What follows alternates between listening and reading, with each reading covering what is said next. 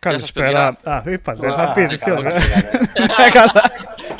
Α μιλήσει κάποιος. Α μιλήσει κάποιος. Καλησπέρα σας, καλησπέρα σας. Ε, Δευτέρα 22 Ιουλίου. Ακούτε Webcast Game Over, τρίτο επεισόδιο στη, στο αφιέρωμα με ταινίες παιχνικούς. Όπα. Όπα. Όπα. Τάντρα, χαμός. ναι. Μπήκες, κάνε, κάνε ένα mute μέχρι να το φτιάξεις. Κάτι, ναι. ναι. Anyway, μ' ακούτε τώρα; Τώρα, ναι, τώρα πολύ καλύτερα. Α, πιο καλά από ποτέ. λοιπόν, ακούσατε ήδη τα παιδιά που είναι στα μικρόφωνα. Ε, Νικόλας Μαρκόγλου, Νίκος Πλωμαρτέλης και Κώστας Παπαμέτρου. Καλησπέρα, παιδες. Γεια χαρά όμως. Καλησπέρα, καλησπέρα. Και καλησπέρα στα παιδιά που είναι στο chat. Ε, καλοκαίρια, ο κόσμος την έχει κάνει. Αλλά τέλος πάντων, εντάξει, έχουμε άλλη, άλλη μία. Άλλη μία. Τελειώνει. Ανεβήκαμε το βουνό, παιδιά. Άλλη μία είναι. Και τελειώνουμε. Φεύγουμε κι εμείς. λοιπόν. Ε, τι, πρώτη τελευταία εκπομπή είναι. Ναι. Και τι θα κάνουμε τελευταία, κάτι πρέπει να κάνουμε τελευταία εκπομπή. Στην τελευταία θα κάνουμε πάρτι, ξέρω εγώ. θα, θα παίξουμε πουγέλο, όπως και στα σχολεία παλιά. θα πετάμε στις οθόνες μας νερό. Λοιπόν, ναι, καλή. Αν τυχόν πέσει έστω και λίγο νερό από το σπίτι σου εδώ πέρα στον υπολογιστή μου πάνω, θα έρθω και θα σε κυνηγάω, όπως το λένε. Τύχω να κρυφτείς πλέον. Ναι. Θα παίξουμε πουγέλο να το γιορτάσουμε που τελείωσε η σεζόν. ναι, ναι, θα κάνουμε μια. Να βρούμε κάτι ωραίο να κάνουμε. Ναι. Ναι, Α, για να σκόπιζε ό,τι θες, ό,τι θες. Ναι, ναι, θα δούμε. Μπορεί να κάνουμε. Μίλησα με τον Σάβα χθες, μου είπε ότι μπορεί να μπαίνει κιόλας σήμερα, μπορεί να μπει πιο μετά. Ε, Μήπως θέλει, αν... γιατί ο Σάβας βοηθάει πάρα πολύ σε αυτό. Ε, άμα θέλει να κάνουμε ένα special για. Μας έχουν ζητήσει πάρα πολλά παιδιά για λογοτεχνία. Ή τέλος πάντων οτιδήποτε θέλετε. Αν έχετε κάποια άλλη ιδέα, με ένα τελευταίο έτσι ε, webcast την άλλη εβδομάδα, το βγάζουμε έτσι πριν πάμε να ξεκουραστούμε λίγο. Θα το δούμε, θα το δούμε αυτό. Εσύ θα ξεκουράσει. Εμένα αρχίζει πολύ δουλειά. Γιατί; Ε, γιατί είναι σεζόν. Μπαίνει η full σεζόν τώρα και ξέρεις τώρα. Θα έρθει ο κόσμος στο νησί, ε. Ε, ναι, όσο να είναι, οι δουλειέ ανοίγουν τώρα 10-20 ναι, ναι, ναι. μέρες. Ξέρεις, ξέρεις πώς είναι, ξέρεις, σε φάση δουλεύεις 20 μέρες για να βγάλεις 5 μήνες έξοδα. Είναι κάπου έτσι φάση. Κατάλαβα. Τα γνωστά. Λοιπόν, ε, πριν συνεχίσουμε, ε, ένα-δύο πραγματάκια. Ε, να πω λιγάκι πρώτα απ' όλα ένα μεγάλο ευχαριστώ σε πολλά παιδιά, νομίζω γύρω στα 15 άτομα μέχρι στιγμής χωρίς ανακοίνωση, χωρίς να έχει υπάρξει ανακοίνωση με είδηση στο site και με ε, αναδημοσίευση στα social media. Αυτό που είπα την προηγούμενη εβδομάδα ότι θα ξεκινήσουμε στο καλοκαίρι αναζήτηση φίλων να μπουν στην ομάδα να βοηθήσουν με ε, σύνταξη ειδήσεων και άρθρων και reviews. Ε, ουσιαστικά να προσθέσουμε στην ομάδα δηλαδή κάποια μέλη. Ε, τι να πω παιδιά, είναι συγκινητική πραγματικά η, η διάθεση των φίλων και πολλών γνωστών παιδιών και όλας από, ενώ, από τα webcast που βλέπουμε και μέσα στο site. Ε, ευχαριστούμε πάρα πολύ. Προσωπικά εγώ ευχαριστώ πάρα πολύ για το ενδιαφέρον. Ε, πολλά παιδιά έχουν στείλει και PM και mail. Ε, ακόμα δεν έχουμε, έχω μιλήσει με τα παιδιά αυτά που έχουμε επικοινωνήσει ότι θα κάνουμε κάποια περαιτέρω επικοινωνία μετά μέσω Skype ε, θα γίνει τις επόμενες μέρες, παιδιά. Έτσι. Πριν φύγω δηλαδή, ουσιαστικά για το καλοκαίρι, θα, το έχουμε, θα έχουμε μιλήσει με όλους. Είναι πολλά τα παιδιά, να ξέρετε, είστε πολλοί. Και όπως είχα πει την προηγούμενη εβδομάδα, θέλω να μιλήσω με όλους, έναν προς έναν, όσοι και αν στείλουν. Είτε είναι πέντε, που τελικά φύγανε οι πέντε, γίνανε, σας λέω, 15 πλέον, είτε είναι 50. Είναι δύσκολο γιατί θέλει χρόνο να ταιριάξουν οι ώρες με τα παιδιά που έχουν δηλώσει. Α, τι να είναι η ειδική εκπομπή που θα κάνουμε την άλλη φορά; Live συνεντεύξεις, ένας προς ένας. ναι, ναι, ναι. Reality show και έτσι. Ναι. Και θα είναι βγάλετε κόλλα χαρτί, ξέρεις τεστ. Τέλος πάντων, ναι, να ευχαριστήσω τα παιδιά. Μπράβο. Τι ταλέντο, τι τραγούδι θα μας πεις; Τι παίζεις, Νιτέτο. Μίλα με τον Παπαμήτρου. Λοιπόν, ναι, ναι, ευχαριστώ πολύ τα παιδιά που έχουν στείλει για το, το ενδιαφέρον τους. Ε, θα πούμε περισσότερα με όλα τα παιδιά που έχουν επικοινωνήσει ήδη, όπως τους είπα, μέσω Skype και θα γίνει και περαιτέρω αναζήτηση για περισσότερα παιδιά. Ε, πώς βλέπετε, λέει τον εαυτό σας σε πέντε χρόνια από τώρα. Γεια σου, ρε Λουκ. να έχω τη θέση του, να έχω τη θέση του καλή. Απολύες. Εκτός, Εκτός αυτού μπορεί να, να είναι σε κάποια E3. Δεν, δεν αποκλείεται. Σε, κάποιο, σε κάποια BlizzCon. Το ξέρετε ότι εντάξει, τα, έχουν πάει πάρα πολλά παιδιά σε ταξίδια από την ομάδα του Game Over. Οπότε να. Και ένα δέλεαρ παραπάνω. να κάνουν κάνα ταξιδάκι. Σε, κα- βέβαια τώρα το κακό είναι ότι οι εκθέσεις πια είναι λίγο... Μονοήμερος στο LA εκεί πέρα, για την έκθεση. ναι, δεν έχουν ενδιαφέρον όπως παλιά, αλλά τέλος πάντων. όχι, όχι, εντάξει, πέρα από την πλάκα, πραγματικά έτσι, ευχαριστώ τα παιδιά που στείλανε. Ε, και θα τα πούμε, παιδιά, έτσι. Με όλους σας θα, θα, θα τα πούμε στους κάποιες τις επόμενες μέρες. Σαλαμάντρα, ευχαριστώ ρε φίλε, να είσαι καλά. Το face-up το κάνατε να είστε που είστε γέροι. Ε, εγώ το έχω βάλει και στο site, ρε. Είμαι σαν το Φου Μαντσού. γέρο. Α, μπρα. Μας κλέψανε τα δεδομένα όλα από τα τηλέφωνα και εγώ. Ε, γιατί δεν μας Ε, συγγνώμη, τώρα μας δεν τα κλέψανε. Ναι. Μα αυτό, αυτό πια, Ναι, ναι, ναι. ας πούμε, άμα είσαι, για να χρησιμοποιήσω οποιοδήποτε application, αχ, δεν ξέρω τώρα τι μάρκα είναι το κοιτό μου, δεν θυμάμαι. Μια από εκείνες κινέζικες στις δύο, δεν θυμάμαι. το, α, σου λέει ότι α, για να κάνεις οποιοδήποτε από την εταιρεία πρέπει να συμφωνήσει αυτό και σε αυτό και θα έχουμε πρόσβαση εκεί πέρα. Η τάδε εφαρμογή θέλει πρόσβαση εκεί πέρα. Ε, τι, το ίδιο πράγμα δεν είναι. ναι, ναι. Μα Δεν είναι όλες οι τέτοιο. ειδήσεις γι' αυτό για το κλέψιμο των δεδομένων και αυτά βαρές που κατά ηρωνία βγήκαν στο facebook έτσι. δηλαδή μα- εντάξει τώρα. ναι. Τέλος πάντων, ναι, ναι. Εντάξει, γέρασε όλος ο πλανήτης την προηγούμενη εβδομάδα. Ναι, ήταν απίθανο κανονικά. αυτό. Ναι, ναι, ήταν Τι απίθανο. αμόκ έγινε. με Ε, Εγώ αυτό. βγήκα πολύ ανώμαλος πάντως. Πολύ ανώμαλος φορμακέρος. Τι Το εννοείς, δηλαδή; προσυπογράφω. Για κάποιο λόγο επέμενε, επέμενε να μου βάζει μουστάκι. Αλλού, ε, αλλού τις ήθελα τις τρίχες, στο μουστάκι μου τις έβαζε. Χωρίς να έχεις μουστάκι, σου βάζε μουστάκι. Επειδή, ρε παιδί μου, τα παίρνω με τη μηχανή, λίγο δεν το παίρνω καλά. Πάντα έχω λίγο παραπάνω μουστάκι, καταλάβες. Α, έβλεπε αυτό το- χρώμα, ας πούμε, έβλεπε έτσι σκιά. να το και πω μου βάζει έτσι, ναι. μουστάκι. Με έκανε, τι να σου πω, σαν ανώμαλο Χάισεμπεργκ. Κάτι τέτοιο. Όχι Εμένα πάντως, Χάιζενμπεργκ, το παιδιά, άλλο που είναι εκεί πέρα. Είναι, δουλεύει, δουλεύει γεωμε, γεωμετρικά δουλεύει αυτό, έτσι. Δηλαδή, εμένα, επειδή είμαι ήδη. Αναρωτιέμαι πώς θα εμφανίσει κάποιον αν είναι, ξέρω εγώ, 70-80 χρονών. Γιατί το έκανα εμένα. στη μάνα μου που είναι 75 και τρομάξαμε και το κλείσαμε. Ρίξαμε ένα μήχανο. δεν είναι- Το ρίξαμε στη φωτιά, λέει. Κάνει η μάνα μου. Ε, είναι τρομακτικό αυτό και το κλείσαμε. Και αυτό Και ήταν το κλείσε. τέλος του face. Αυτό ήταν το τέλος. Ναι, Ναι. delete. Και εγώ την έσωσα την εφαρμογή. Εντάξει, εντάξει. Την κάναμε την πλάκα μας, γελάσαμε. Αυτό ήταν. Μάλιστα. Ωραία. Λοιπόν, ε, κάτι άλλο που πρέπει να πούμε γιατί έχει γίνει μεγάλη συζήτηση πέρσι. Όχι, δεν πρέπει να πούμε τίποτα. Ε, είναι εκτός θέματος και εκτός κλίματος και με καμία σχέση με γέλια. Είναι ότι να μην ξεχνάμε τι μέρα είναι η αυριανή και να μην ξαναγίνει ποτέ αυτό που έγινε πέρσι. Ακριβώς. Αυτό. Τίποτα παραπάνω σε αυτό το θέμα. Να, μην- να μην ξεχάσουμε, να μην ξεχάσουμε τι έγινε. Και να, έχουμε, να βάλουμε όλοι μας με πρώτον εμένα, μυαλό, να μην ξαναγίνουν τέτοια πράγματα. Λοιπόν, ο Σαλαμάντρα λέει: Εγώ πηγαίνω εξωτερικό για το game over, αλλά δεν θέλω καζατζίδι μαζί μου. Λέει: Ο Σάβας είναι σαν καθηγητή που ανεβαίνει στην έδρα, ανοίγει πράσινο τετράδιο και με αυστηρό ύπο ζητάει μάθημα. έτσι, κάπως έτσι είναι, Σαλαμάντρα. Πράσινο τετράδιο, ναι. ναι, ναι, Γιατί; κάπως έτσι είναι. Ναι.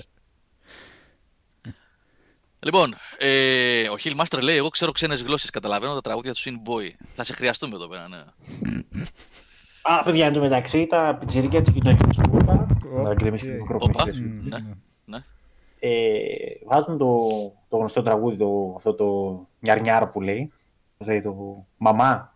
Ναι, ναι, ναι. Και όχι μόνο το τραγουδάνε αγόρια κορίτσια χωρισμένα μεταξύ τους. Το διασκευάζουν και με δικούς τους τύπους. Το περιλαμβάνει ακόμα περισσότερες βρισιές από το τραγούδι. ναι. Και κάθομαι σαν παλιόγερος εγώ από πάνω, ξέρεις, ρουφώντας τη φραπεδάρα. ξέρω εγώ, και είμαι στο- Και σαν, το Muppet, σαν τους γύρω του Muppet Show και έτσι κατακρίνεις. Και έτσι Ρε, τους κατακρίνεις. σατανάδες, ρε τα παλιόπαιδα. Παλιά, βέβαια. Ναι, ναι. Ε, Con Dragon, ναι, ναι. Και με το σεισμό τα ίδια γίνανε, πανικός και... Και πάλι τα τηλεοπτικά δίκτυα φέραν το τέλος του, του, της ανθρωπότητας από ό,τι καταλάβατε, έτσι. Η πλάκα είναι ότι είχε, είχε πάρα πολύ κίνηση στους δρόμους εδώ στο ποτάμι, ειδικά σε εμάς. Όταν λέω ποτάμι, εννοώ την ε, λεωφόρο και φυσού, για όσοι δεν καταλαβαίνουν. Δεν, δεν καταλαβαίνουν, εννοώ δεν ξέρουν από την περιοχή μας, από, από Αθήνα. Ε, ο κόσμος έφευγε για Σαββατοκύριακο, γιατί είναι κατά καλό καιρό, έτσι. Και μ, ξέρετε, κατευθείαν, κοιτάξτε τι γίνεται. Πανικό στους δρόμους. Καταστροφή. Ναι. Τέλος πάντων. Τα κανάλια δεν, δεν την παλεύουν. Και όπως το Λοιπόν. Πάντρα τότε που ήμουν που είχε γίνει μεγάλος ο σεισμός και δείχνανε Ναι. κάτι ερήπια που πέσανε που θα έπρεπε να πέσουν γιατί ήταν ερήπια και κοιτάξτε καταστροφές και δεν είχε γίνει τίποτα στην πόλη. έτσι. Αυτά πέφτουν από μόνα τους, τα φυσάει. έτσι. Ναι, κα- ναι. Γιατί υπάρχουν αυτά. Αλλά γιατί τα πλάνα ήταν από εκεί φυσικά έτσι, για να δείξουν. Καλά, βέβαια εννοείται πανικό στον δρόμο. Όλοι μας κατεβήκαμε τρέχοντας γιατί ναι, Ναι, ναι. Ήταν ένα σοκ εκεί πέρα. Ναι, αλλά- δεν είναι αστεία πράγματα αυτά. Ο σεισμός είναι άτιμο πράγμα. Άλλο ναι. αυτό, άλλο το τι εντυπώσεις προσπαθούν να δείξουν στα, στα κανάλια. Έτσι, εντάξει. και να εντείνουν το Καλά, πανικό. Γιάννη, Γιάννη, ο Γιάννης γράφει ένα. Εντάξει, μου έκανε τρομερή εντύπωση εμένα αυτό που είδα το, το επόμενο 24ωρο. Βασικά το 24ωρο μετά το σεισμό. Ε, με τους σεισμολόγους. Επιστήμονες άνθρωποι τώρα. Μεγάλοι επιστήμονες, σοβαροί επιστήμονες, με 500 πτυχία καλλιεργημένοι να βγαίνουν και να τσακώνονται σαν τις κατίνες. Όχι εγώ, εσύ, εσύ πήρες θέση, εσύ πήρες πόστο, οι επιχορηγήσεις κτλ. Είναι αστεία πράγματα. Είμαστε σε μία από τις, δεν ξέρω κι εγώ, τέλος πάντων, αριθμό δεν μπορώ να πω γιατί δεν έχω γνώση, αλλά από τις πλέον σεισμογενείς περιοχές στον πλανήτη. Αυτό το αρκετά. ξέρουμε, έτσι. Ναι, και αντί να είμαστε να πούμε πρωτοπόροι και να, και να ξέρουμε όλοι μας από τα γενοφάσκια μας τι πρέπει να κάνουμε, πώς πρέπει να λειτουργούμε στα σχολεία. Μι, μίλαγα με, με τα παιδιά μου, έτσι, για να καταλάβετε. Έχω μια κόρη 16 χρονών και μια 7,5. 16 έγινε η μεγάλη. 16, ναι, τώρα έχει γενέθλια Άγια. κιόλας πριν μερικές μέρες. Πανελλήνιες του χρόνου. ε, τι, Πανελλήνιες του χρόνου. όχι, τώρα θα πάει Δευτέρα Δευτέρα. Λυκείου. Ναι. Α, ω, με- Ε, και μου έλεγε ειδικά ε, η μικρή ότι είχαν κάνει λέει στον Ήπιο, τώρα η, η μικρή τελείωσε την πρώτη δημοτικού, θα πάει Δευτέρα έτσι, και λέει ότι στον Ήπιο είχαν κάνει λέει κάποιες ασκήσεις ε, για το σεισμό, δηλαδή να πάνε κάτω από τα θρανία κτλ. Φέτος στην πρώτη δεν κάναν τίποτα. Που αυτό πρέπει να είναι default μάθημα στην Ε, Ελλάδα. βέβαια, ε, βέβαια. default, έτσι. Εμείς κάναμε, εμείς κάναμε. Κάθε χρόνο είχαμε μια μέρα που κάναμε και τεστ σεισμών και τέτοια στη, στο νησί. Επειδή έχουμε πολύ συχνά σεισμούς, εμείς το κάναμε. Πάντως. Έπρεπε να είναι τουλάχιστον μια ώρα, ρε παιδί μου, το χρόνο. Δεν θέλει παραπάνω. Να ξέρεις Ναι, να κάνεις. τώρα Δεν είναι είναι δυνατό. κάτι- Εντάξει, δεν είμαστε ούτε στην Αγγλία ζούμε, ούτε δεν ξέρω κι εγώ κάπου. Ε, έχουμε, έχουμε σεισμούς.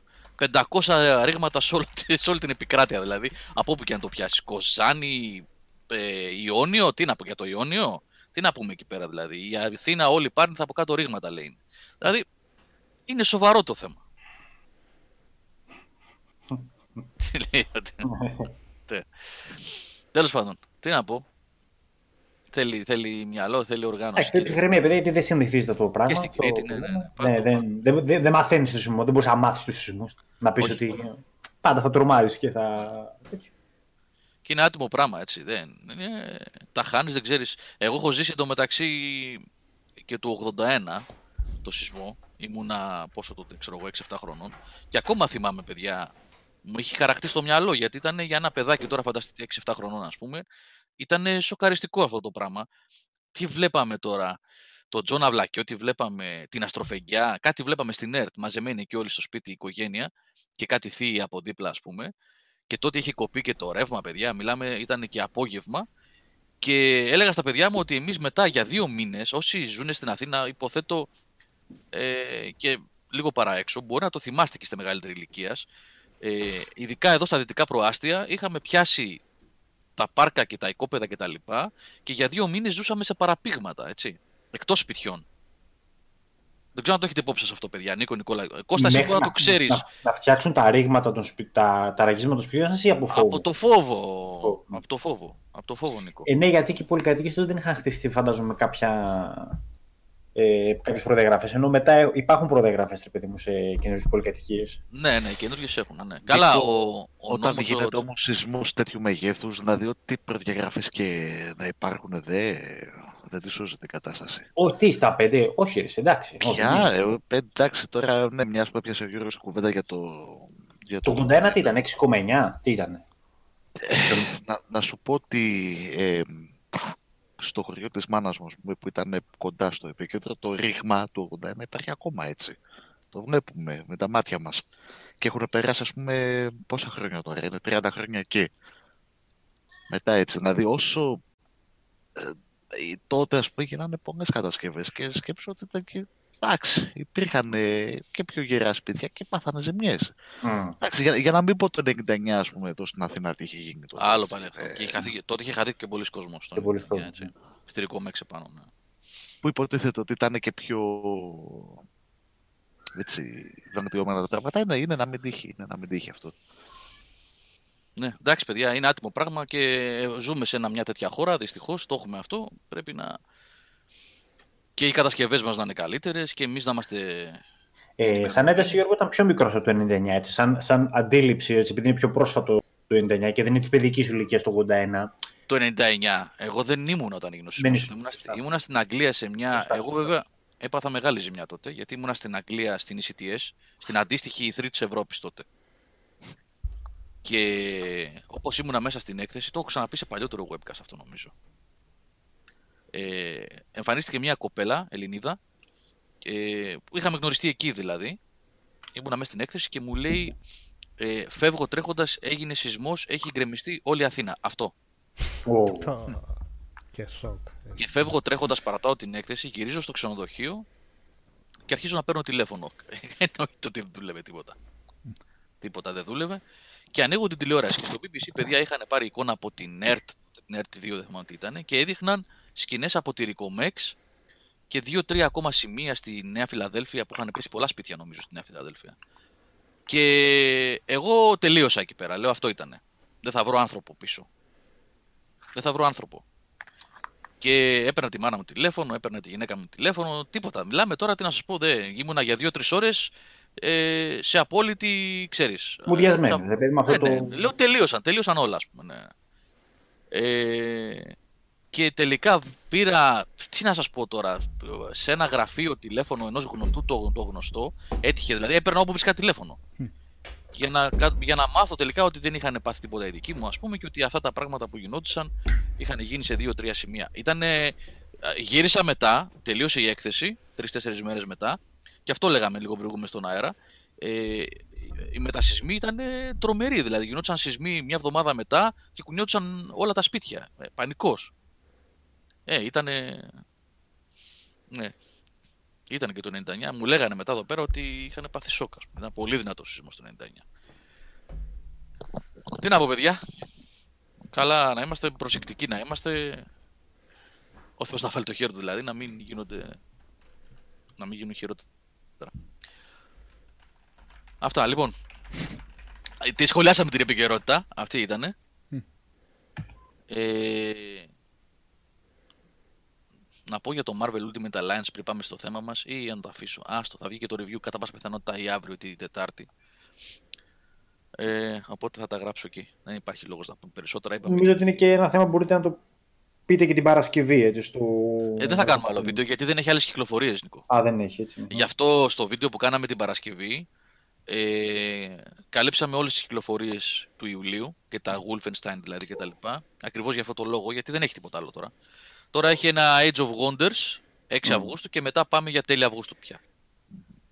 Εν τω Δεν έχει μεταξύ, άλλες κυκλοφορίες. Πάω λίγο στο προηγούμενο θέμα. Τώρα είδα για ποιο λόγο που σου έλεγα πριν ότι δεν προσφέρει κάτι η κάσα της πόρτας ασφάλεια. Ναι, τι λέει, για πες. Ε, λέει στα κτίρια, γιατί, το λέω αυτό γιατί όλοι στο μυαλό μας έχουμε να κάνουμε αυτό, έτσι. Και όταν είχε γίνει και ο σεισμός και εμένα, κατευθείαν κάτω από πόρτα έτρεξα. Και λέει στα Ναι, κτίρια αποπλισμένο σκυρόδεμα, η κάσα της πόρτας δεν προσφέρει κάποια ιδιαίτερα προστασία. Η βασική οδηγία αυτοπροστασίας είναι σκύψε, καλύψου κάτω από ένα γερό ξύλινο τραπέζι γραφείο και κράτησε το πόδι του. Αυτό. Μάλιστα. Ωραία. Καλό είναι να το ξέρουμε αυτό. Καλό να το ξέρουμε γιατί τώρα, πριν από λίγο στις ειδήσεις, έλεγε ένας ε, σεισμολόγος ότι περιμένουν μέχρι και ένα μήνα μετά, ίσως και παραπάνω, ε, ένα τελικό μετασυσμό λίγο μεγαλούτσικο. Και καλό είναι να... Καλά, δεν είναι. Εντάξει, αυτά είναι μια ζωή τα ίδια να ρίχνω. Ναι. Όχι, Πάντα, ε, πάντα, το λένε πάντα. βάσει στα, στατιστικών για την εκτόνωση του φαινομένου Κώστα. Όχι ότι να τρομάξουν τον κόσμο, αλλά ότι η διαδικασία είναι αυτή. Ότι έγιναν αυτά, ότι τελικά ήταν ο μεγάλος σεισμός αυτός, ότι εκτονώθηκε και χρειάζεται ακόμα ένας μετασυσμός λίγο μεγάλος για να εκτονωθεί πλήρως το, το συγκεκριμένο ρήγμα. Αυτό είδα πριν λίγο που λέγανε στην τηλεόραση τώρα. Μόλις γίνει σεισμός κάνουμε save πριν πέσει το ρεύμα. Άμα, ναι, safe πρώτα απ' όλα, ναι, ναι. Και άμα γίνει σεισμός, παιδιά, κατά τη διάρκεια της εκπομπής, ξέρετε έτσι. Αφήνω εγώ το headset και έφυγα. Συνεχίστε μόνοι σας. Από την Αγγλία που δεν έχετε πρόβλημα κιόλας. Όλα εκεί. Σε μία πλάκα είσαστε όλο το νησί και κουνιέται. Δεν έχει πρόβλημα. δεν έχει ρήγματα εκεί. δεν έχει. Λοιπόν, ε, πάμε, πάμε. Πάμε να δούμε το θέμα του, του τελευταίου επεισοδίου αυτής της σειράς. Είχαμε μείνει... 2000... Α, ναι, συγγνώμη ρε Νίκο, επειδή ρώτησα ένα παιδί να μην νομίζω ότι το αγνοούμε. Φεύγουν παιδιά λίγο στο chat για το Fire Emblem. Α, ο Τζον, ο Γιάννης, γεια σου Γιάννη. Ο Γιάννης ρωτάει ποιος έχει το review το... για review το Fire Emblem, ο Κώστας το έχει. Πόσες Αλλά δεν ώρες μπορεί, παίζεις, ναι. Κώστα; 85? Μμμ, μμμ. Έχεις παίξει πόσες ώρες; Δεν έχει, δεν έχει τον Άτεγκ το έχει. Το- τον Άτεγκ το πραγματικά. Και το Η θέμα Πέμπ- δεν είναι ότι, και δεν είναι ότι είναι ώρες που είναι ανούσιες, που απλά παίζεις για να παίζεις. Είναι ότι είναι και η ιστορία και οι χαρακτήρες έχουν τόσα να σου δώσουν κάθε φορά και λες άντε και να τελειώνουμε, άντε και να τελειώνουμε, άντε και να τελειώνουμε. Και όλα αυτά μιλάμε τώρα για τον ένα Νίκο έτσι και υπάρχουν και άλλοι δύο εκεί που έχουν και αυτά τα δικά τους τα τέτοια. Εντάξει, είναι τεράστιο. Δηλαδή Πρόσεχε αυτό... μη σου φύγει τίποτα, ε. Δεν λέμε τίποτα, τίποτα άλλο. Ναι, γιατί έχει Τίποτα εμπάργκο, άλλο. παιδιά, μη μας... Ναι. Την πέμπτη λίγη το εμπάργκο, λογικά ο Κώστας θα, έχει, θα το έχει Θα έχουμε ετοιμάσει. και το κείμενο τότε. ναι. Ναι. Ωραία. Και το Marvel, επίσης, μιας και λέω ο Κώστας τώρα και είμαστε στα του, του, του Switch, ας το πω λοιπόν, ε, επίσης πλούσιο και μεγάλο παιχνίδι, με κάποια σημαντικά προβλήματα, αλλά κυρίως τεχνολογικής φύσεως και απόδοσης, όχι τεχνολογικής φύσεως, απόδοσης περισσότερο. Έχει πολλά προβλήματα σαν απόδοση το παιχνίδι, ε, μ, αλλά είναι καλή προσπάθεια και αυτό είναι επίσης αρκετά μεγάλο. Είναι ένα 15ωρο το campaign περίπου και έχει και το in- τα Infinity Missions και τα λοιπά, πάει πάνω από 20 ώρες. Ωραίο πλούσιο παιχνίδι, ε, απλά ε, ε, το Switch ζορίζεται πάρα πολύ. Πάρα πολύ. Ήταν πολύ φιλόδοξη η Team Ninja σε ορισμένες επιλογές της. Σε ό,τι έχει να κάνει δηλαδή με το πώς απεικονίζεται το παιχνίδι, πώς τρέχει και τι, τρέχει, τα- τι εμφανίζει ταυτόχρονα στην οθόνη. Με αποτέλεσμα να έχουμε πολλά θέματα τεχνικά. Αλλά εντάξει, αυτά θα τα δούμε στο review αυτά. Λοιπόν, Νίκο και Νικόλα, Καταρχάς γύρισε ο κύριος σκηνοθέτης, ε, είναι εδώ; Γύρισε. Γύρισε. γύρισε. Δεν έλειπα ποτέ. Ήδη. Και Είναι καλά. ο Πες, Omni το Lord of Modern. the Rings πάλι είναι tie-in. Δεν μου φαίνεται ότι είναι movie tie-in παιχνίδι αυτό. Είναι Lord of the Rings. Μμμ, αφού Ε, και άλλη εντάξει, την άλλη οκ. φορά δείξαμε.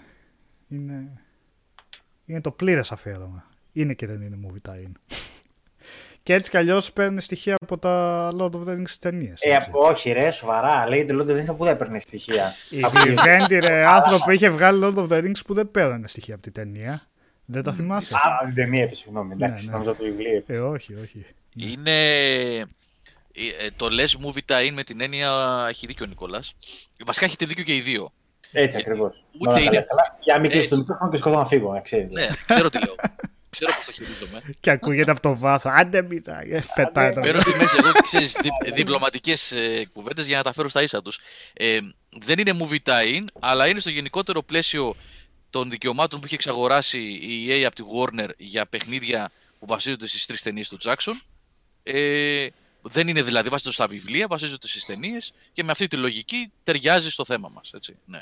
Το οποίο θυμήθηκα ότι πρέπει επιτέλους να το παίξω γιατί δεν είχα ασχοληθεί ποτέ με Battle for Middle Earth. Οπότε το δεύτερο τουλάχιστον που έχει και τόσο καλή φήμη σαν παιχνίδι. Πρέπει να κρατιέται καλά και σήμερα. Εντάξει, είχε Ε, βγει γιατί το όχι, 2006. εντάξει, τα... Ε, μια χαρά είναι. Ήδη από το StarCraft το πρώτο, τα υπόλοιπα RTS από εκεί και έπειτα είναι μια χαρά. Παίζονται. Ε, Και ναι. εντάξει, να είναι καλά και οι mods, έχουν, οι modders, sorry, λάθος λέξη, έχουν, το έχουν εξοπλίσει έτσι, έχουν βάλει και άλλους χάρτες μέσα. μ, Δηλαδή υπάρχει ακόμα κόσμος που ασχολείται με το συγκεκριμένο παιχνίδι και ακόμα είναι ζωντανό. Και δηλαδή αν, αν μπει στη διαδικασία κάποιος να κατεβάσει τα mods, δηλαδή έχει βγάζει και άλλα πράγματα που το εμπλουτίζουν σαν αρτίες. Και επειδή νομίζω δεν έχουμε Lord of the Rings παρακάτω, άλλο παιχνίδι. Δεν πρέπει να έχουμε. Ε, ναι, προσθέσω ότι σε θεματολογία Lord of the Rings επειδή είπες και για τα mods ε, Κώστα το Mountain Blade είχε πολύ καλά mods που μετατρέπαν τον μεσονικό χάρτη σε Middle Earth και όλες τις μονάδες και αυτά πολύ εθιστικό και πάρα πολύ καλή δουλειά είχαν κάνει ε, οι modders. Ε, Το Mount Blade πρέπει να έχει και τέτοιο έτσι. Και Martin mod. Δεν ε, έχει. λογικά θα έχει ως τώρα. Νομίζω, Φαντάζομαι ναι, θα έχουν νομίζω. βγάλει. Έχει πολύ δραστήρια ε, σκηνή, mod σκηνή το, ε, το Mountain Blade. Και ένα Mountain Blade sequel το 2 που τέλος πάντων μην ξεφύγουμε. Μας έχουν τρελάνει θα το βγάλουν, θα το βγάλουν. Τέλος πάντων. ναι. Ε, Λοιπόν, ναι. Από εδώ και πέρα αρχίζουμε. Όχι, έχει, έχει κάποια καλά, αλλά γενικά βλέπω παιχνιδάρες από εδώ και πέρα, έτσι. Μην το συζητάς. Καταρχάς, επειδή που είχαμε μείνει, γιατί και εγώ δεν θυμάμαι ακριβώς. Ήμασταν στο 2006. 2006. 2006. Ναι. 2006 Το 2006, Νίκο, η βιομηχανία ήταν ακόμα βουτυγμένη σε αυτή την ιστορία με τα Movie Times. Δηλαδή, και να μην σου πω ότι ήταν και εξίσου έντονο το φαινόμενο όπως και στο 2000 και στο 95 και πιο παλιά. Μμ. Ακόμα δεν είχε ξεκινήσει το φαινόμενο του δεν βγάζουμε πλέον παιχνίδια ε, γιατί μας πήραν χαμπάρι ότι τους κοροϊδεύουμε και τα βγάζουμε στα κινητά μπας και τσιμπήσουμε κανένα φράγκο. Ναι. Βγαίνανε πολλά. Όπως ένα από αυτά είναι το Eragon που είχε Το εδώ ο Eragon, Νίκος. ναι. Ο Νικόλας, ναι, που βλέπουμε τώρα. Το οποίο δεν το θυμόμουν βέβαια. Ε, οι ομοιότητες βέβαια είναι πασιφανείς, αλλά εν πάση περιπτώσει είναι το στούντιο που είχε κάνει το Two Towers για την EA. Μμ, Ναι, όχι, δεν το έχω παίξει. Όχι αυτό, το αλλά- Return of the King, το είχε κάνει άλλο στούντιο παρόλο που ήταν πολύ ίδιο σε ύφος, αλλά ναι, είναι η Stormfront Studios και εντάξει φαίνεται ίδια κοψιά το παιχνίδι, έτσι. Ναι, ναι. αλλά και δεν ήταν... Εμένα ούτε η ταινία μου άρεσε από την αλήθεια. Καλά, η Όχι. ταινία ήταν ε, τότε την εποχή ακόμα που ήμασταν ζεσταμένοι από το Lord of the Rings και περιμέναμε να δούμε ωραία πράγματα από άλλες ταινίες. απόλυτα. Όχι, έλα, γιατί είπες, σε έκοψα. Κόπηκε. Πρέπει το, να- το είπε και κόπηκε. Ναι. Ε, και μ, το Eragon, να σας πω την αλήθεια βέβαια, ούτε το βιβλίο μου άρεσε ιδιαίτερα. Το πρώτο βέβαια είχα διαβάσει μόνο, όχι τα υπόλοιπα. Δεν ξέρω αν έφτιαχνε μετά, αλλά μ, η ταινία μ, δεν, δεν μπορούσε σε καμία περίπτωση να συγκριθεί με Lord of the Rings κλπ. Και μάλιστα τέλειωνε και με cliffhanger, έτσι. Μμμ. Και δεν έγινε ποτέ.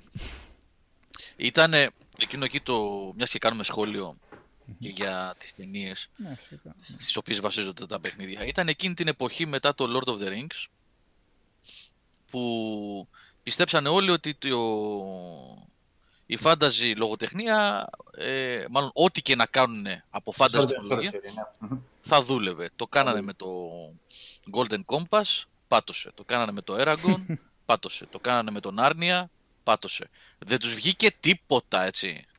Δεν τους βγήκε τίποτα. Και μάλιστα τον Άρνια τουλάχιστον έβγαλε και τα sequel. Να σου πω δεν τα είχα δει ποτέ, δεν ξέρω πώς στέκονταν. Ε, αλλά για να σχεδόν βγήκαν- τηλεοπτικά είναι. Σχεδόν τηλεοπτικά. Τα έχω δει, δεν βλέπονται, Νίκολα.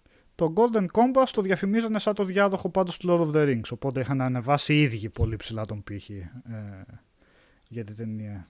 Αλλά η ταινία και χωρίς να έχεις διαβάσει το βιβλίο καταλάβαινες ότι προσπερνάει πάρα πολλά κομμάτια του βιβλίου. Πήγαινε τόσο τρέχοντας και τόσο προσπαθούσε να χτίσει το σύμπαν όσο πιο γρήγορα γινόταν. που Δεν... Ε, Καλησπέρα και στα υπόλοιπα παιδιά που μπήκαν τώρα στο chat και καλησπέρα. στον World of, και στον World of Gamers. Παύλα. που μας καλησπέρισε θερμά. Γεια σου Κωστή, ναι, μια special καλησπέρα στον Κώστα, τον φίλο μου, τον Κώστα Φίλ.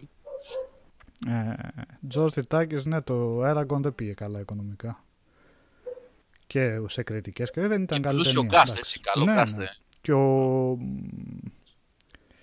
Τζο- ε, πώς το- Ήταν ε, Jeremy Irons που Jeremy έκανε Irons, το- τον Τζον Μάλκοβιτς. Ναι. Και ο Τζον Μάλκοβιτς, ναι, που έκανε το βασικά το κακό. Και ο Καρλάιλ, μεγάλο όνομα είναι. Α, έπαιζε και Ναι, το και ο Carlyle. Ρόμπερτ Καρλάιλ. Βεβαίως. Και η ναι. Ρέιτσελ Βάις έδινε την ε, φωνή του Δράκου. Ναι.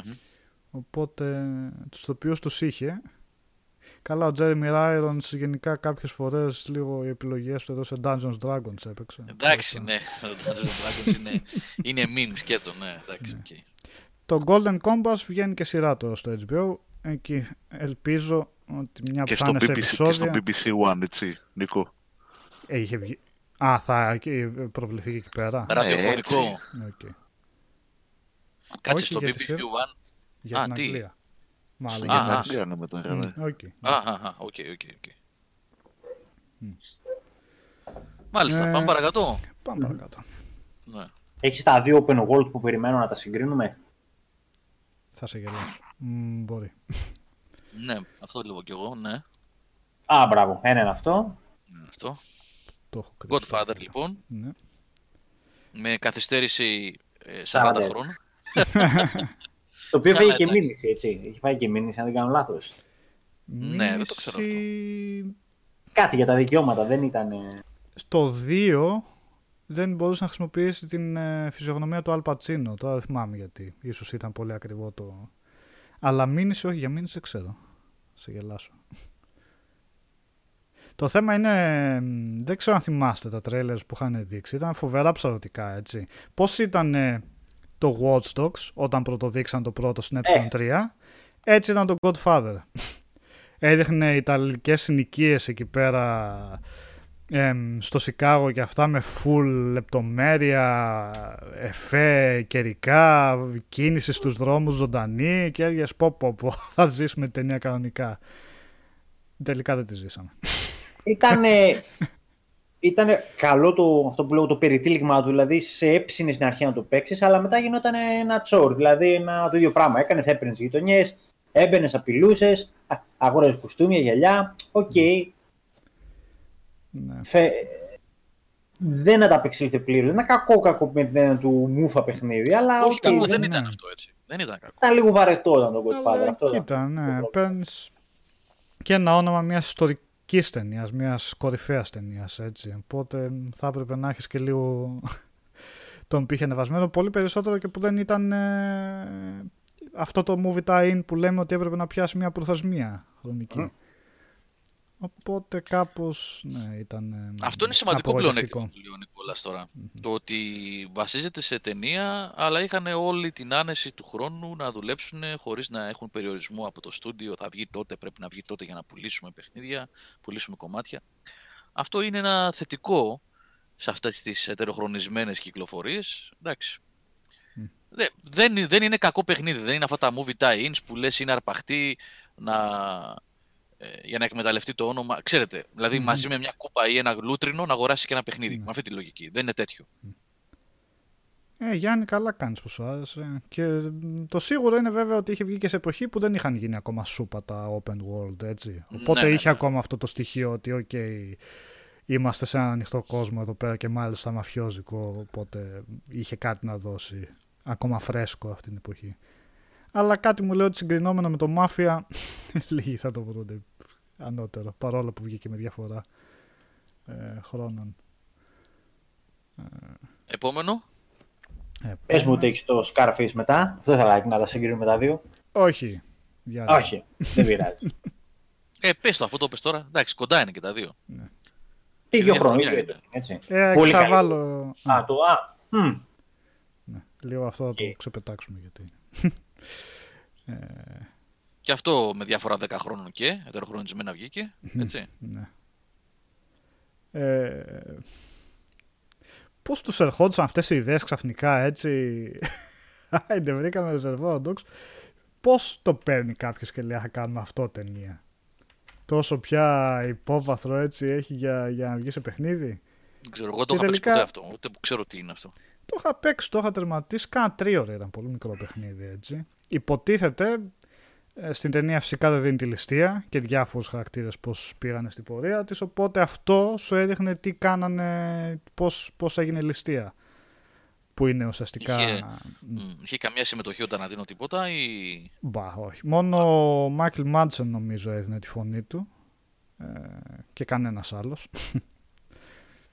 ε, βίαιο στοιχείο πολύ, μόνο σου, εντάξει εντελώς κοινότυπο παιχνίδι έτσι. Βγάζεις το όνομα δηλαδή από το τίτλο Reservoir Dogs και μπορείς να είναι οτιδήποτε άλλο third person shooter. Ε, αυτό, οπότε πάμε σε αυτό που ε, ήθελες. Ε, Νίκο, Δεν είναι εδώ. Έφυγε, μας χαιρέτησε. μας χαιρέτησε. Ωραία. Αλλά πάμε σε αυτό που ήθελε. Ότο- όσο ήταν εδώ. Όσο ήταν εδώ. Αλλά ξέρεις τι, μέχρι να μπει, άστονο, να, γιατί θέλει μάλλον κάτι να πει για το Scarface. Μμμ. Μ, Να δούμε το επόμενο. Ή σου, σου χαλάμε το τέτοιο τώρα. Έχει Α, φτιάξει ολόκληρη παραγωγή, έχει κάνει. Έχει blueprints εκεί. ο Πάμε Νικόλας. στο επόμενο, γιατί νομίζω κάτι ήθελες να πεις την άλλη φορά γι' αυτό. Ωραία, το έβαλα. Το Superman Returns. Ήθελα να πω κάτι. Όχι, όχι, λάθος κάνω. Δεν πειράζει. Ε, αν ήθελα να πω κάτι είναι ότι δεν ήταν τόσο κακό όσο το Superman 64. αλλά, Ε, θα ήταν άθλος έτσι, ναι. ναι, αλλά ήταν και αυτό κακό παιχνίδι. Δεν ήταν. Και αυτό η EA νομίζω έτσι. Ήταν, είχε πάρει πακέτο πολλά δικαιώματα εκείνη την EA, εποχή. Ναι. η EA. Ναι. Η EA και Sega από ό,τι είδα ήταν πολύ μεγάλοι παίχτες στα movie tie-in σε αυτή την περίοδο, αυτή τη δεκαετία. Στο και μου κάνει νερά το Discord εμένα, με πετάει για κάποιο λόγο. Έτσι. Α, Λοιπόν, Α, το ε, περάσαμε να το δεις- Scarface. όχι, θα επαν... Όχι, δεν το περάσει. Για επίτηδες σένα το σε αφήσαμε. περιμέναμε. Όχι, εντάξει. Ένα, απλό θα πω ότι παίζεται είναι ατρολετάλο.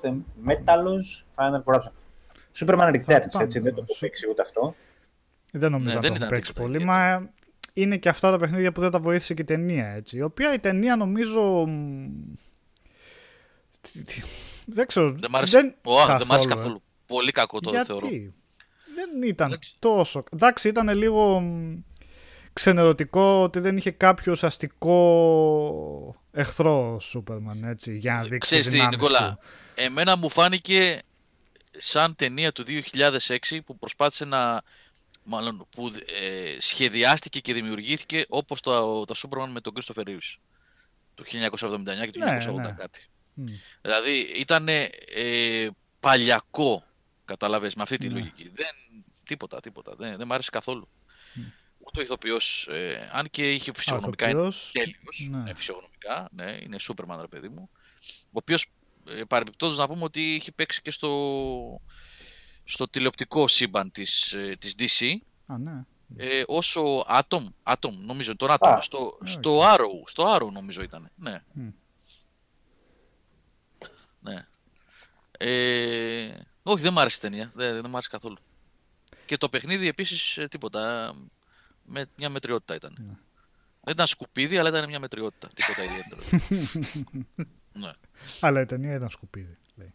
Λέει. Ο Γιάννης D λέει στο DC Legends of Tomorrow. Ναι, στο DC Legends of Tomorrow Αχα. ε, μπήκε μετά. Ε, εμφανίστηκε νομίζω πρώτη φορά ε, ως love interest της, ε, της Ξανθούλας, πώς τη λένε, ξέχασα. Ε, ε, είδα δύο-τρεις σεζόν, τρεις σεζόν Arrow και τον παράτησα μετά. Της Ξανθούλας που παντρεύτηκε τελικά τον Arrow, τον Green Arrow. Ε, ήταν Nighting- και καλά. Κάτι γκέιλ, όπως λεγόταν. Όχι. Ε, δεν θυμάμαι πώς τη λέγανε. Την όμορφη Ξανθούλα που ήταν και καλά. Τέλος πάντων, ήταν love interest για λίγο. Αυτός ήταν πλούσιος επιχειρηματίας και κάποια στιγμή ανακάλυψε αυτή τη, τη στολή, ας πούμε, που τον έκανε. Felicity. Μμ. Felicity, μπράβο, μπράβο, η Felicity. Ναι, ναι. Μπράβο, παιδιά. Ευχαριστώ. ευχαριστώ. Φελέστητη. Φελέστατα. Φελέστητη. Άντε, μας έφαγες. Πάμε στο Scarface. Πες, πες. Scarface, ναι. ναι. Το Scarface ήταν αποκάλυψη. Αποκάλυψη παιχνιδιού. Και, α, καλού παιχνιδιού. Και μάλιστα το διαφορετικό είναι ότι πάει και μετά την ταινία, έτσι αν θυμάστε. Δεν κρατάει Εναλλακτικό τη- φινάλε βασικά. Ναι. Ε; Εναλλακτικό φινάλε. Ναι, ακριβώς. Διότι και όπως είχα διαβάσει ότι λέγανε οι δημιουργοί του. Α, εδώ είναι το τέλος της ταινίας. Μμ. Ε, ότι τι νόημα έχει να παίξει κάτι το οποίο ξέρεις το τέλος του παιχνιδιού. Οκ, μια καλή λογική. Μμ. Και το έχει γράψει το σενάριο αυτό το Μακένα, που είναι το American History X. Έτσι. Δεν Ναι. τα λέω Μπράβο. σωστά, ναι. Γι' αυτό και είναι έτσι ακραίο. Πολύ αστείο, πολύ φαντασμαγορικό παιχνίδι. Γενικά μαζεμένο open world και πολύ, γιατί το βάζω πάντα σχέση με τον Godfather, πολύ πιο, ε, πολύ πιο δομημένο και πολύ πιο, πιο μαζεμένο γενικά και με, λιγότερο, με λιγότερες παράπλευρες ε, activity για να βαριέσαι. Λατρεία το Scarface στο Xbox. Ένα νομίζω το αυτό, είχα παίξει. αυτό είναι της Radical που είχε εμπειρία από open world παιχνίδια, δηλαδή και με το, το Hulk που είχε κάνει πριν από αυτό, το Μμμ. Incredible Hulk, όχι το Hulk. που Βέβαια. είχαμε τώρα, ναι, Μετά από αυτό θα το δούμε. ναι. Ε, όχι γενικά, πριν από. Τι λέω. Sorry. Ναι, πριν πες, από πες. αυτό, μετά από Ναι, αυτό ήταν το, το prototype, αν θυμάμαι καλά. Ναι, ναι, ναι. Το πρώτο, συγγνώμη Γιώργο, δεν άκουσα. Σε χαμηλά. Prototype. Το prototype το έκανε μετά από αυτό. Μμ. Μετά από από αυτό. το ναι. Scarface, ναι. Γενικά Ε, ήταν τα καλό τελευταία studio. της, δεν είναι τα prototype. Έχει κι άλλα μετά τα prototype, δεν έχει κάτι άλλο. Ναι, Νομίζω Τα όχι, τελευταία δεν της πρέπει να είναι. ναι. Ναι. Νομίζω έχει, το στούντιο έχει διαλυθεί ή τώρα δουλεύει όπως η Raven βοηθητικά στην Activision και τα Call of Duty; Έτσι έχω την εντύπωση, Γιώργο. Και εγώ Τη δουλεύει νομίζω. βοηθητικά, Ναι, ναι. υποστηρικτικά, έτσι. Ναι, ναι, ναι. Ναι. Ε, Αυτή είναι χρεοκοπημένη και απορροφημένη. Δηλαδή, μ, επειδή από, μείνανε, μου φαίνεται δεν θυμάμαι και ποιο παιχνίδι. Το πρώτο type 2 πρέπει να τους κατέστρεψε αφού είναι τελευταίο, λογικά. Μμ. Ναι. Οπότε απορροφήθηκαν από την Activision και δουλεύουν συμπληρωματικά όπως είπατε. Αυτό κάνουν. Ναι. Ωραία. Του μεταξύ είχαν βρει και καλό ηθοποιό για τον ε, Αλ Πατσίνο, έτσι. Έφερνε η φωνή του. το πάλευε δηλαδή. Για τα... και είχε και κουμπί ειδικό για να βρίζεις. Απλά για να βρίζει. Πόσο μπροστά. Ωραία, ωραία. Μαϊάμι Ένα, και τέτοια. ε, φάση. μια παρένθεση εδώ που πάμε για τη Radical τώρα, επειδή το θυμήθηκα. Μου έρχονται σκέψεις στο μυαλό καθώς μιλάτε δηλαδή. Ε, λέμε για την EA, και καλώς λέμε, και καλώς λέει όλος ο κόσμος, ότι αγοράζει στούντιος και τα κλείνει και έχει καταστρέψει. Τέλος πάντων, τα γνωστά τα έχουμε πει τόσες φορές. Η Activision δεν έχει πάει πίσω. Τώρα σκεφτόμουν δηλαδή ότι είχε και τη Radical και την Eversoft και την Raven που τις έχει καταντήσει να είναι υποστηρικτικά studios για Call of Duty, έτσι. Μμ. Για τη Raven δεν χρειάζεται να πούμε πολλά πράγματα. Ε, Εγώ το, το αγαπάω πάρα πολύ αυτό το στούντιο. Από τα 90s, από το Hexen, έτσι, και από τα X-Men Legends και από τα Marvel Ultimate Alliance. Γενικά ένα φοβερό στούντιο, φοβερό. Η Neversoft με τα Tony Hawks, έτσι, εξαιρετικό στούντιο. Τα φάγε, το, το έφαγε, την έφαγε την Neversoft με τα Guitar Hero. την έφαγε, ναι. Και η Radical επίσης, όχι κανένα φοβερό στούντιο, καλό όμως. Καλό στούντιο, πάει και αυτό. Και υ- υποθέτω ότι θα είναι κι άλλα. Θα είναι κι άλλα τέτοια μικρότερα studios που τα έχει καταπιεί η Activision. Τουλάχιστον δεν τα έχει κλείσει τελείως. Τα έχει και δουλεύουν υποστηρικτικά όπως είπα και κάνουν multiplayer maps σε Call of Duty ή βοηθούν στα, συν- στα campaigns αναλόγως με το κάθε παιχνίδι. Τέλος πάντων. Κρίμα. Η αγορά είπαμε είναι πολύ διαφορετική πλέον σε σχέση με αυτό που ήταν στα 90s και στο το 2000. Ωραία, πάμε. Παρακατώ. Πάμε, ναι. Ναι, Πάμε ναι. παρακάτω. Ναι. Τελειώνουμε και με το 6, Νικόλα, έχουμε τελειώσει. έχω τελειώσει. Πάμε εφτά. Ε, το 7 με Beowulf. Ω, Το Δεν το οποίο θυμάμαι το το παιχνίδι ήταν ε, καθαρό emo movie tie-in, δηλαδή εντελώς φάση προσπαθούμε να μοιάσουμε στο God of War, αλλά δεν έχουμε το ταλέντο για να κάνουμε God of War ή δεν έχουμε το χρόνο για να κάνουμε το God of War. Ή τα- Ή τα λεφτά, ναι. Ναι, ή τα λεφτά ή όλα. Ή δεν μας νοιάζει να κάνουμε κάτι τέτοιο, γιατί απλά θα βάλουμε το όνομα της ταινίας. Στην αρχή στις πρώτες πίστες σκότωνες σκαβούρια βασικά. Οπότε τι, τι να πούμε, ναι. Είχε ένα ψευτομηχανισμό να έχεις τους ε, συμπολεμιστές σου και να τους δίνεις ε, εντολές, αλλά γενικά δεν. Απ' την άλλη να σας πω η ταινία δεν πολύ κατάλαβα ποτέ γιατί δεν πήγε καλά. Τι για μένα μια χαρά μου φαινόταν και μ, όλο CGI ήταν η ταινία. Ε, ε, motion capture αν θυμάμαι καλά. Ναι, ναι. Έπαιζε είναι... και ο... Ναι, Ο Ρόμπερτ Ζεμέκη την έκανε. ναι, ναι. ναι. Που είχε από ένα σημείο και μετά σταμάτησε ο Ζεμέκη να κάνει live action ταινίες. Του άρεσε πάρα πολύ αυτό το πράγμα. Ε, το έκανε με το Polar Express, το έκανε με το Beowulf, το έκανε με το Christmas Carol μετά. Γενικά ο Ζεμέκη θέλει να κάνει μόνο τέτοια πλέον. Με motion capture και CGI. ναι. Νομίζω, νομίζω, δεν ξέρω αν έχει κάνει τα τελευταία χρόνια κάτι και το αγνοώ, αλλά νομίζω ότι δεν Ε, κάνει. έχει κάνει ταινία κανονική με τον Έχει Steve κάνει, Carell. Ε, που έχει και αυτή CGI βέβαια μέσα αρκετό. Α, Ναι. είναι το τελευταίο, το περσινό με ναι, τον Steve Carell. το Marwen κάτι, πώς δεν Ναι, ναι, ναι, ναι, ναι, ναι. Αλλά γενικά ναι, έχεις δίκιο, κάνει πιο πολλά τέτοια. Αλλά τον Beowulf δεν Νικόλα, ξέρω, το είχατε επειδή- δει εσείς. Έλα, Όχι, δεν πες, το έχω δει Γιώργο. εγώ αυτό. Δεν το έχω δει. το; Beowulf. Ναι. Α, την Εγώ- ταινία. Την Την ταινία, ταινία, ναι. ναι, το, το παιχνίδι δεν το θυμάμαι καθόλου. Ε, Καθόλου. εντάξει το όμως. παιχνίδι. παιχνίδι, εντάξει, όπως ήρθε έφυγε. Ναι. Πάντως ε, μπαίνει και αυτό στην ευρύτερη ομπρέλα των ταινιών που κόλλησαν μετά το Lord of the Rings. Δεν είναι αυτό που είπες πριν, Ναι, ναι. Γιώργο. Είναι και. Αυτά ίσως τα έτρωγε. Γιατί ξέρεις, την πέραν όλοι με τη λογική να θα κάνουμε το καινούριο Lord of the Rings. Να, εδώ είναι το χρήμα και εντάξει, δεν γίνεται έτσι εύκολα.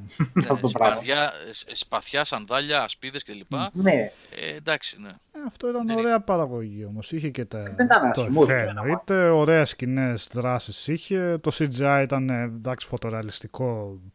Τουλάχιστον έτσι το θυμάμαι όπως το έχω δει. Δεν ξέρω πώς κράτηγεται σήμερα γιατί πάνε και χρόνια. Αλλά το είχα- όταν Ε, το είχα δει είχα σήμερα- μείνει με το στόμα Ναι. ανοιχτό. Ότι... Έχει λίγο έως πολύ αν κάνει βάλει το, Ναι, σήμερα να το δεις. λίγο στα Ναι. πρόσωπα. ε, μ, οκ. Τα πρόσωπα. και θύμισε μου λίγο, Νικόλα, ήταν λίγο αργό και πιο σκοτεινό. έτσι. Εντάξει, τώρα έχουν περάσει Ε, χρόνια, ναι. δεν την έχω δει. Μία φορά την έχω δει την ταινία. και πιο περιορισμένο έτσι σε σκηνικά στο που βρισκόταν. Ουσιαστικά ήταν στο κάστρο εκεί, ε, σε ένα κάστρο και στα λιμέρια τη- του τέρατος. Δύο Του μέρη ουσιαστικά έτσι. Αλλά μπαίνανε και δράκοι στο παιχνίδι. Αυτό τώρα εντάξει δεν έχω ιδέα να σας πω την αλήθεια πόσο και αν ήταν καθόλου πιστό στο ποίημα. Στο Το ποίημα, μύθος, Αυτός ε. είναι, ναι, στο αυτό μύθο. είναι το πιο, ο πιο γνωστός μύθος ε, και λογοτεχνικό έργο της βόρειας, να το πω έτσι, μυθολογίας, έτσι, ας Μμμ, πούμε. ναι. Ναι. Ε, του Ε, γίνεται το Νικόλα, άσπαθ. Α, ναι. Ήθελα Ε, για να πες, πω ναι. λίγο, ναι, να, να προσθέσω κάτι εδώ, το οποίο έτσι πιο πολύ ως τρίβια είναι, δεν είναι τόσο movie time, επειδή βλέπω ότι στη λίστα δεν το έχεις. Υπήρχε ένα παιχνίδι κάπου εκείνη την εποχή ήταν, 2006, 2007, 2008, που λεγόταν ε, ε, Jason and the Argonauts. Το θυμάστε; Εγώ το Αυτό θυμάμαι. δεν βασιζόταν όμως ε, Βεβαίως, σε, ταινία. καμία. Ναι, ναι, ναι. Ναι. Απλά επειδή τώρα είδα. Επειδή μιλάτε Rise το- of the Argonauts, αυτό λες έτσι. Rise, Ναι, Rise of the ναι. Argonauts. Ναι, ναι. Ε, δεν είναι movie time, είναι επειδή όμως ήταν ένα καλό action adventure παιχνίδι. Α, σε για αρέσει. Ναι, εμένα μου Θυμίζει τα αρέσει. Ιαπωνέζικα, τα Κινέζικα εκείνα που ε, λίγο πάμε 100-100 στρατιώτες μαζί και αυτό δεν λέμε. Ναι, Ε, δεν, ήταν ναι. όμως, δεν ήταν τόσο Dynasty Warriors, είχε Ω, και ναι. one-on-one μάχες, δεν ήταν μόνο Ναι. Μμ. Α, οκ, εντάξει. τι- αρένες. τι- Ναι, ναι, ναι. Μμμ. Και είχε και adventure στοιχείο, είχε... ήταν πλούσιο θυμάμαι παιχνίδι με διαφορετικά τοπία, χαρακτήρες εμφανίζονταν διάφοροι κτλ. Μυθολογία, έτσι Ε, τέρατα RPG μυθολογικά. ήταν, σαν το Jedi RPG. By κάτι, όπως ναι, έτσι, Ναι. διαφορετικές Ε, και απλά περιοχές. το, το βάζω στη συζήτηση ε, γιατί είχε σαφείς ε, επιρροές από το Jason and the Argonauts, όχι Μμμ. ε, το, που το είπα λάθος προηγουμένως. Λεγόταν Rise of the Argonauts το παιχνίδι, αλλά είχε επιρροές από την ταινία του 69, Ναι. Ε, ναι, 69 δεν ξέρω, ήταν, ξέρω, 60. δεν θυμάμαι, κάπου εκεί φαντάζομαι. κάπου εκεί είναι του... Με, με τα φοβερά εφέ, τα πολύ Ναι, γνωστά με τους έτσι. σκελετούς και τα λοιπά του... Τον Τάλος Αχ. και αυτά, ναι. ναι, Πώς τον λέγαμε Ήταν το- και ένα trivia μας αυτό στο Diablo. Όχι ο θυμάμαι. Τάλος, αυτό που λες εσύ είναι ε, με τον Περσέα. Του Α, 80 ε, κάτι. οκ, τα με τον μπερδεύω Τάλος. τότε. Ναι. Τα 'βλεπα μικρός αυτά και τα έχω στο μυαλό μου. Οκ. Και πώς το... Α, ποιο ήταν, όχι. Δεν ήταν το αυτό που βγάλαν remake, το Clash of the Το Titans. Clash of the Titans είναι με τον Τάλος. Αλήθεια. Και στο remake πώς και δεν τον βάλαν. Και το, και το Kraken που λένε, release, που λέμε πού Ναι. κολλάει το Kraken στην ελληνική μυθολογία, ναι. το Jason and the Argonauts είναι το 69, είναι με τα, ψηφια... με τα stop motion effect του, του πολύ γνωστού που κόλλησε στο μυαλό μου τώρα, βοηθήστε με, του δάσκαλου του, του stop motion που είχε Ε, θα φύγει το όλες οι δούμε. ταινίες, οι monster movies δεκαετίας 50 και 60 ήταν δικές του. Δεν Αχ, πάω, του- θα και εγώ, θα σου πω τώρα. Χάριχάουζεν. Χάριχάουζεν. Μμμ. Και είναι του 63, πιο παλιό. 63 είναι, α, Μμμ. 63. Να το ζε, τον Τάλο έχει. Αυτό ήταν, στο Jason and the Argonauts. Ή λάθος βλέπω τώρα στην αφίσα. Όχι. Ο Τάλος ποιος ήταν, ναι, ήταν ναι. αυτός; Το, το χάλκινο το άγαλμα, το 10 Α, μέτρα ο- που ήταν. Ναι, ρε, εγώ μπερδεύτηκα. Έχεις δίκιο. Συγγνώμη, Νικόλα, Μμμ. ζητώ συγγνώμη και από τα παιδιά που ακούνε. Ε, Ω τάλος στο μυαλό μου έβαλα τον τέτοιον, ρε, με, με τα κέρατα που ήταν ε, στο Clash of the Titans. Ναι, δεν μπορώ να θυμηθώ. Δεν δεν λέγονταν τάλο, λέγονταν αλλιώς. Αυτός που ήταν. Ε, ε, στο δάσος που ήταν ε, και καλά ο main villain. Ναι. Ναι, Αυτό ναι, είναι ναι, αυτό. μπορώ να θυμηθώ όμως τώρα. Και εγώ κατάλαβα. Κατάλαβες τώρα ναι, ποιον ναι, λέω. ναι. Ναι, ναι, ναι. Και το Clash of the Titans είχε movie time, αλλά δεν το είδα σε κάποια λίστα και το είχα ξεχάσει τελείως εγώ ότι είχε βγει. Το πρώτο ρομπότ της ιστορίας ήταν ο Τάλος. ναι, πραγματικά. Ε, και ο, Blade εντυπωσιακή of Mind, σκηνή. Ο Blade of Mert λέει εδώ πέρα βασισμένο στο Clash of the Titans ήταν το παιχνίδι. Ποιο το, το Rise of the Argonauts; Το παιχνίδι ήταν στο Δεν Jason ήταν and the βασισμένο. Argonauts. Ήτανε, Και- ναι, και- ήταν ναι. και καλά, είχε reference στο Jason. Ναι, έμπνε, ε, αντλούσε έμπνευση. Στο Clash of the Titans η ταινία είχε βγει και παιχνίδι που λεγόταν Clash of the Titans. Ναι. Το οποίο είχε κάτι RPG στοιχεία, αλλά πρέπει να ήταν λίγο αργό και κουραστικό. Δεν το έχουμε στη λίστα, δεν πειράζει. Είχε βγει και για το Clash of the Titans. Ε, Ωραία. ΟΚ, Okay, sorry, να κάνω μια παιδιά. μίνι αναφορά, ένα και ερώτηση, παιδιά. Ε, Πειρατές Καραϊβικής έχουμε αναφερθεί καθόλου στα παιχνίδια ή όχι; όχι, όχι, αλλά έρχεται και αυτό σε κάποια φάση. Ε, έχουμε τώρα; Σε λιγάκι, Α, γιατί ναι, δεν είναι και. νομίζω. Ναι, πρέπει να έχουμε. Οκ. Ναι, έρχεται τώρα. Αλλά στο μεταξύ θα πάμε ένα Ghost Rider να περάσουμε στα Μμμ. πεταχτά γιατί και ταινία και, παιχνίδι. και παιχνίδι. Ε, να, το Ghost Rider το έκανε η Climax που είχε κάνει μετά Silent Hill Origins. Α, μπράβο, ναι. Ναι. Ε, Α, και αυτό God of War είναι φάση. ε. ναι, God of War. Ναι, Ναι. κανονικά. Κάνα το προχώρησε λίγο στη μάχη. Α, να το. Και η ταινία από, από Νίκολας Γκέιτ. Νίκολας Γκέιτ στα τελευταία του που έπαιξε σε ταινία με κάποιο budget και λίγο blockbuster φάση. Νομίζω κάπου εκεί ήταν που τε- πλέον άρχισε να γυρίζει ό,τι σενάριο του δίνουν και να κάνει 5-6 Α, ταινίες το αυτό χρόνο. είναι, αυτό είναι τελείως God of War, copy-paste. ε. Εντελώς είναι, ναι. Κοίτα το όπλο, Κοίτα, εντάξει, μας- δηλαδή. Πώς μαζεύεται. Και τα combos βλέπω τώρα, να το είχα ξεχάσει αυτό. Ω, πω. Και το UI επάνω, το interface, η Ναι, μπάρα ναι, με τη- ναι. Πάμε στοίχημα ότι έχει και quick time events όταν σκοτώνει. Τι απάλευτο copy-paste είναι αυτό. ναι. Τουλάχιστον δεν το θυμάμαι ήταν καθόλου καλό. Δεν μπορώ να θυμηθώ και εγώ να σου πω, αλλά ήταν και αυτό σε φάση η ταινία ήταν ε, μάπα. Το παιχνίδι δεν μπορούσε. Α, κοίτα. Είδε... Sorry για όσους δεν βλέπουν το βίντεο, όσοι το ακούνε μετά, αλλά είδες τα, τα σύμβολα που βγαίνουν κα- πάνω από τους εχθρούς για να κάνεις το quick time events; Είναι Ναι, ναι. carbon, carbon από το God of War. Ε, είναι το ίδιο πράγμα. Τα combos, όλα, ναι, όπως είπες Γιώργο. Ε, οι, οι πτάμενες σφαίρες αυτές που αφήνουν τα πτώματα των εχθρών που μαζεύεις και ξετσίπωτο. Ναι. Τσίποτικο πια. Είναι ξετσίποτο, ναι. ναι. Και είχε βγει και sequel της ταινίας. Δεν βγήκε παιχνίδι βέβαια. Το sequel της ταινίας που ήταν ένα περίεργο πράγμα που ήταν πάλι με τον Nicolas Cage αλλά ήταν σαν soft reboot έτσι. Και ήταν ακόμα χειρότερη από την πρώτη. Περίεργο. Εντάξει, αρκετό χρόνο ε, είδαμε εδώ. Ε, ναι, ναι. Εντάξει. Ε, μετά έχουμε το Pirates of the Caribbean, αλλά εδώ ξέχασα να βάλω αφήσει και τέτοιο, οπότε θα, θα αφήσω να χαίρεστε τη φάτσα του Nicolas Cage. ε, Ε, δεν έχω καμία σχέση με οτιδήποτε έχει σε πειρατές καράβιδε και παιχνίδι. Οπότε για πείτε, έχει κανένα εικόνα. Εγώ που ήταν, ήταν ερώτηση. Πραγματικά γιατί και εγώ το έχω Θυμάμαι ότι στείλει. είχε φοβερά γραφικά το παιχνίδι αυτό. μ, ναι. Φοβερά, φοβερά. Θυμάμαι δηλαδή είχε τεχνολογία τρελή. Αυτό ήταν. Ποιος το... Όχι, η EA, δεν ήταν η EA. Ποιος το έκανε αυτό; Eurocom. Η Eurocom Eurocom είχε κάνει οποία- πολύ πράγμα. Ναι. ήταν, ήτανε τέτοιο στούντιο, ε, εργολαβία δηλαδή, ήταν προς, προς ενοικίαση στούντιο. Ε, εξωτερικό στούντιο δηλαδή, που ανε, της ανέθεταν ε, έργα και νομίζω το είχε κάνει η 2K Publish αυτό, η Take-Two, νομίζω. Ε, το, το At the World's End. Αυτό, ναι. Αυτό, αυτό είναι. Ε, το πρώτο. ναι. Ε, δεν το ξέρω, το είδαμε στο. Έχει Disney ότι είναι. Μμμ. Disney ήταν, α, Disney, ναι, μπορεί, Μμ. ναι, ναι, ναι, ναι, πριν κλείσει. Δεν το ήξερα, το, το διάβασα, ναι. Ναι, Disney, έχεις δίκιο. Ναι, καμία σχέση. Είναι ένα από τα franchises που η Disney λίγο τα ψιλοεκτέλεσε, έτσι. Θυμάμαι πόσο διασκεδαστική και πόσο...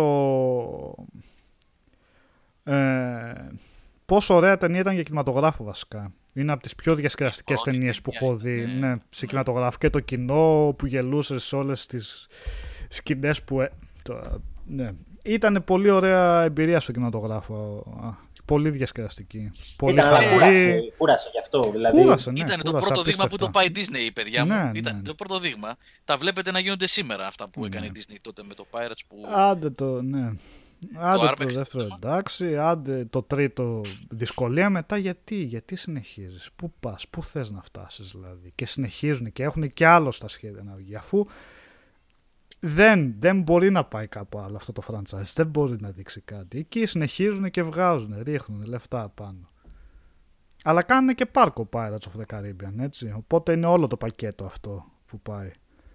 Ε, βασικά η ταινία ε, βασιζόταν στο πάρκο, το θεματικό που είχαν, αν θυμάμαι καλά.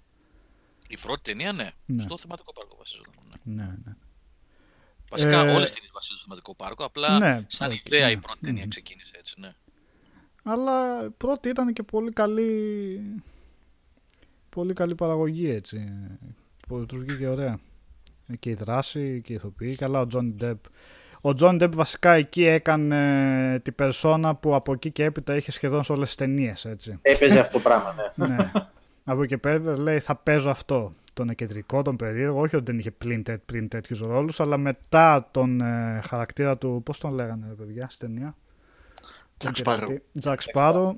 Ήταν λες και έπαιζε ε, τον Τζακ Πάρο σε παραλλαγές έτσι. Σε άλλες ταινίες. Ε, το Ned Wood έπαιζε πιο. Εντάξει, οκ. Ε, Σωστό. Εντάξει. Οκ. Ωραία. Αυτή είναι η περσόνα του πάνω που Ναι. τον έκανε και τέριαξε τέλεια, οκ. Ναι. Αλλά στις πρώτες τρεις, άντε και τέταρτη ταινία μετά. Και στο Lone Όχι, Ranger ε. μετά. Αυτό που λέει ο Σατ Σάντο είναι με τον Eddie Murphy, που λέει ότι βασίζεται και μια ταινία άλλη, είναι το Haunted House, που Μμ, επίσης βασίζεται σε πάρκο, είναι με τον Eddie Murphy, το οποίο δεν ήταν καθόλου καλό. αυτό, ναι. δυστυχώς. Καλά, Ναι, πρέπει ρε, να πήγε σπορά, τόσο έχει άσχημα. δίκιο. Έχει και driving. Αυτό παίζει να είναι το δεύτερο χειρότερο driving Νικόλα μετά το Το- Gears of War 4 που παίξαμε. Ναι, ε, το εμβόλυμο το πράγμα. Το εμβόλυμο, ναι. Ε, η ίδια Λοιπόν. τεχνολογία φαίνεται να χρησιμοποιούν. εδώ. ε, πάμε παρακάτω και πάμε στο Golden Compass. Βέβαια αυτό το σχολιάσαμε και στην αρχή, αλλά ας βάλω λίγο ένα βίντεο να... Νιαρ-νιαρ. Golden Compass. Επίση τεράστια παραγωγή, πολλά λεφτά, μεγάλα ονόματα, δεν πήγε. Daniel Craig, ε, Nicole Kidman ε, και κάποιος άλλος άπαιζε τώρα, σίγουρα. Μου διαφεύγει. Εν τω μεταξύ, αν και δεν το έχω παίξει, νομίζω ότι φέρνει πολύ σε Harry Potter συνταγή εδώ πέρα. Και εγώ η αυτή την εικόνα εντύπωση. που έχω έτσι, sorry αν είμαι Μμ. πολύ λάθος, απλά λέω σαν, εικόνη, σαν εικόνα που είχα από trailers, βίντεο και τέτοια που έβλεπα και τότε και τώρα για να τα θυμηθώ τα παιχνίδια. Ε, ναι. Δεν ξέρω Ήταν αν ένα περίεργο παιχνίδι. Ήταν ένα περίεργο παιχνίδι. Είχα ψινοπαίξει λίγο. Μμμ. Μπράβο, για πες μας Κώστα. Εντάξει, ανακατεύε διάφορα χαρι- στοιχεία μέσα. Δηλαδή εκεί που ήταν ε, 3D platformer γυρνάγε μετά στο 2D ας πούμε, να- σε κάποια σημεία που είχε ας πούμε εξερεύνηση στις στέγες ας πούμε του κολεγίου. Δεν ξέρω, ήταν ένα... Δεν το θυμάμαι βέβαια, εντάξει και τόσα χρόνια. Μμ. Αλλά περίεργο. Κάτι προσπαθούσε να κάνει δηλαδή. Έτσι. Το πάνε. Ε, ναι, δεν νομίζω να έχουμε να πούμε παραπάνω γι' αυτό, οπότε πάμε Ε, στο όχι, ναι. Incredible Hulk. Hulk. Ε, The Incredible Hulk. Από, από, ποιοι το κάνανε αυτό, θα σας πω. Ε, ευθύς αυτό είναι αμέσως. της, της Radical. Της Της Radical, που ναι, λέγαμε. ναι. Ναι, ναι, ναι. Εν τω μεταξύ, αυ- για, για Δεν πες. είχε πολύ σχέση με το τέτοιο. Δεν είχε πολύ σχέση με την ταινία, από ό,τι θυμάμαι. Και το εικαστικό ήταν διαφορετικό, ήταν πιο cel-shaded. Μμ. Ο Hulk ήταν ο ίδιος βασικά, το design που είχαν Ναι, στο Hulk, ναι. Incredible Hulk. Ε, μ, ναι, ξέρω εγώ. Αυτό το βίντεο συμπαθητικό Όχι, όχι, όχι, φαίνεται, αλλά λάθος, φαντάζομαι παιδιά, θα ήταν... συγγνώμη. ε, Δεν είναι αυτό που θυμάμαι εγώ της Radical. Αυτό είναι άλλο παιχνίδι. Α, ναι, αυτό είναι Εγώ τη Edge of θυμ- the όχι, Reality. Γιατί Το είναι είχα άλλο, πει, το ναι, είχα πει άλλο. και το στην προηγούμενη εκπομπή που πάλι είχα μπερδευτεί με το Hulk που έβαλες Νικόλα. Μμμ. Ότι δεν, δεν το, αυτό δεν το έχουμε δει, γιατί δεν ήταν movie tie-in μάλλον. Ένα Incredible Hulk της Radical, το οποίο ήταν cel-shaded. Ναι, δεν είναι το αυτό που θυμάμαι, βλέπουμε ναι. τώρα. Ναι, αυτό δεν το ξέρω εγώ το παιχνίδι καθόλου που βλέπουμε αυτή τη στιγμή. Ε, Ε, από την ταινία, ναι, κατευθείαν. έχω από την έχω ταινία. μπερδευτεί ναι, με αυτά τα Hulk. Ε, δεν το έχεις βάλει στη λίστα το Incredible Hulk γιατί δεν ήταν βασισμένο σε ταινία, έτσι. Ναι, ναι, ναι. Της Οπότε εκείνο Radical ήταν εννοώ, κόμικ. της Ναι, Radical. οπότε από τα Ναι, κόμικ άλλο αυτό. Όπως και Spider-Man δεν έχουμε βάλει που δεν είναι από τις ταινίες ε, διάφορα. Γιατί γίνεται χαμός και από Spider-Man. Ναι, ναι, ναι, έχεις δίκιο, έχεις δίκιο. Ναι. Ε, αυτό ήταν πάλι κλασική συνταγή. Ε, κοινότυπες αποστολές ε, και, και λοιπά και λοιπά, ας πούμε, σε open world ε, περιβάλλον. Ε, και η ταινία... Εντάξει.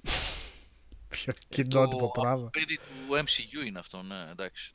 Ναι, αλλά με όλους διαφορετικούς. Edward Norton, ε, Liv Tyler, ε, διάφορο, ε, πώς τον λέγανε.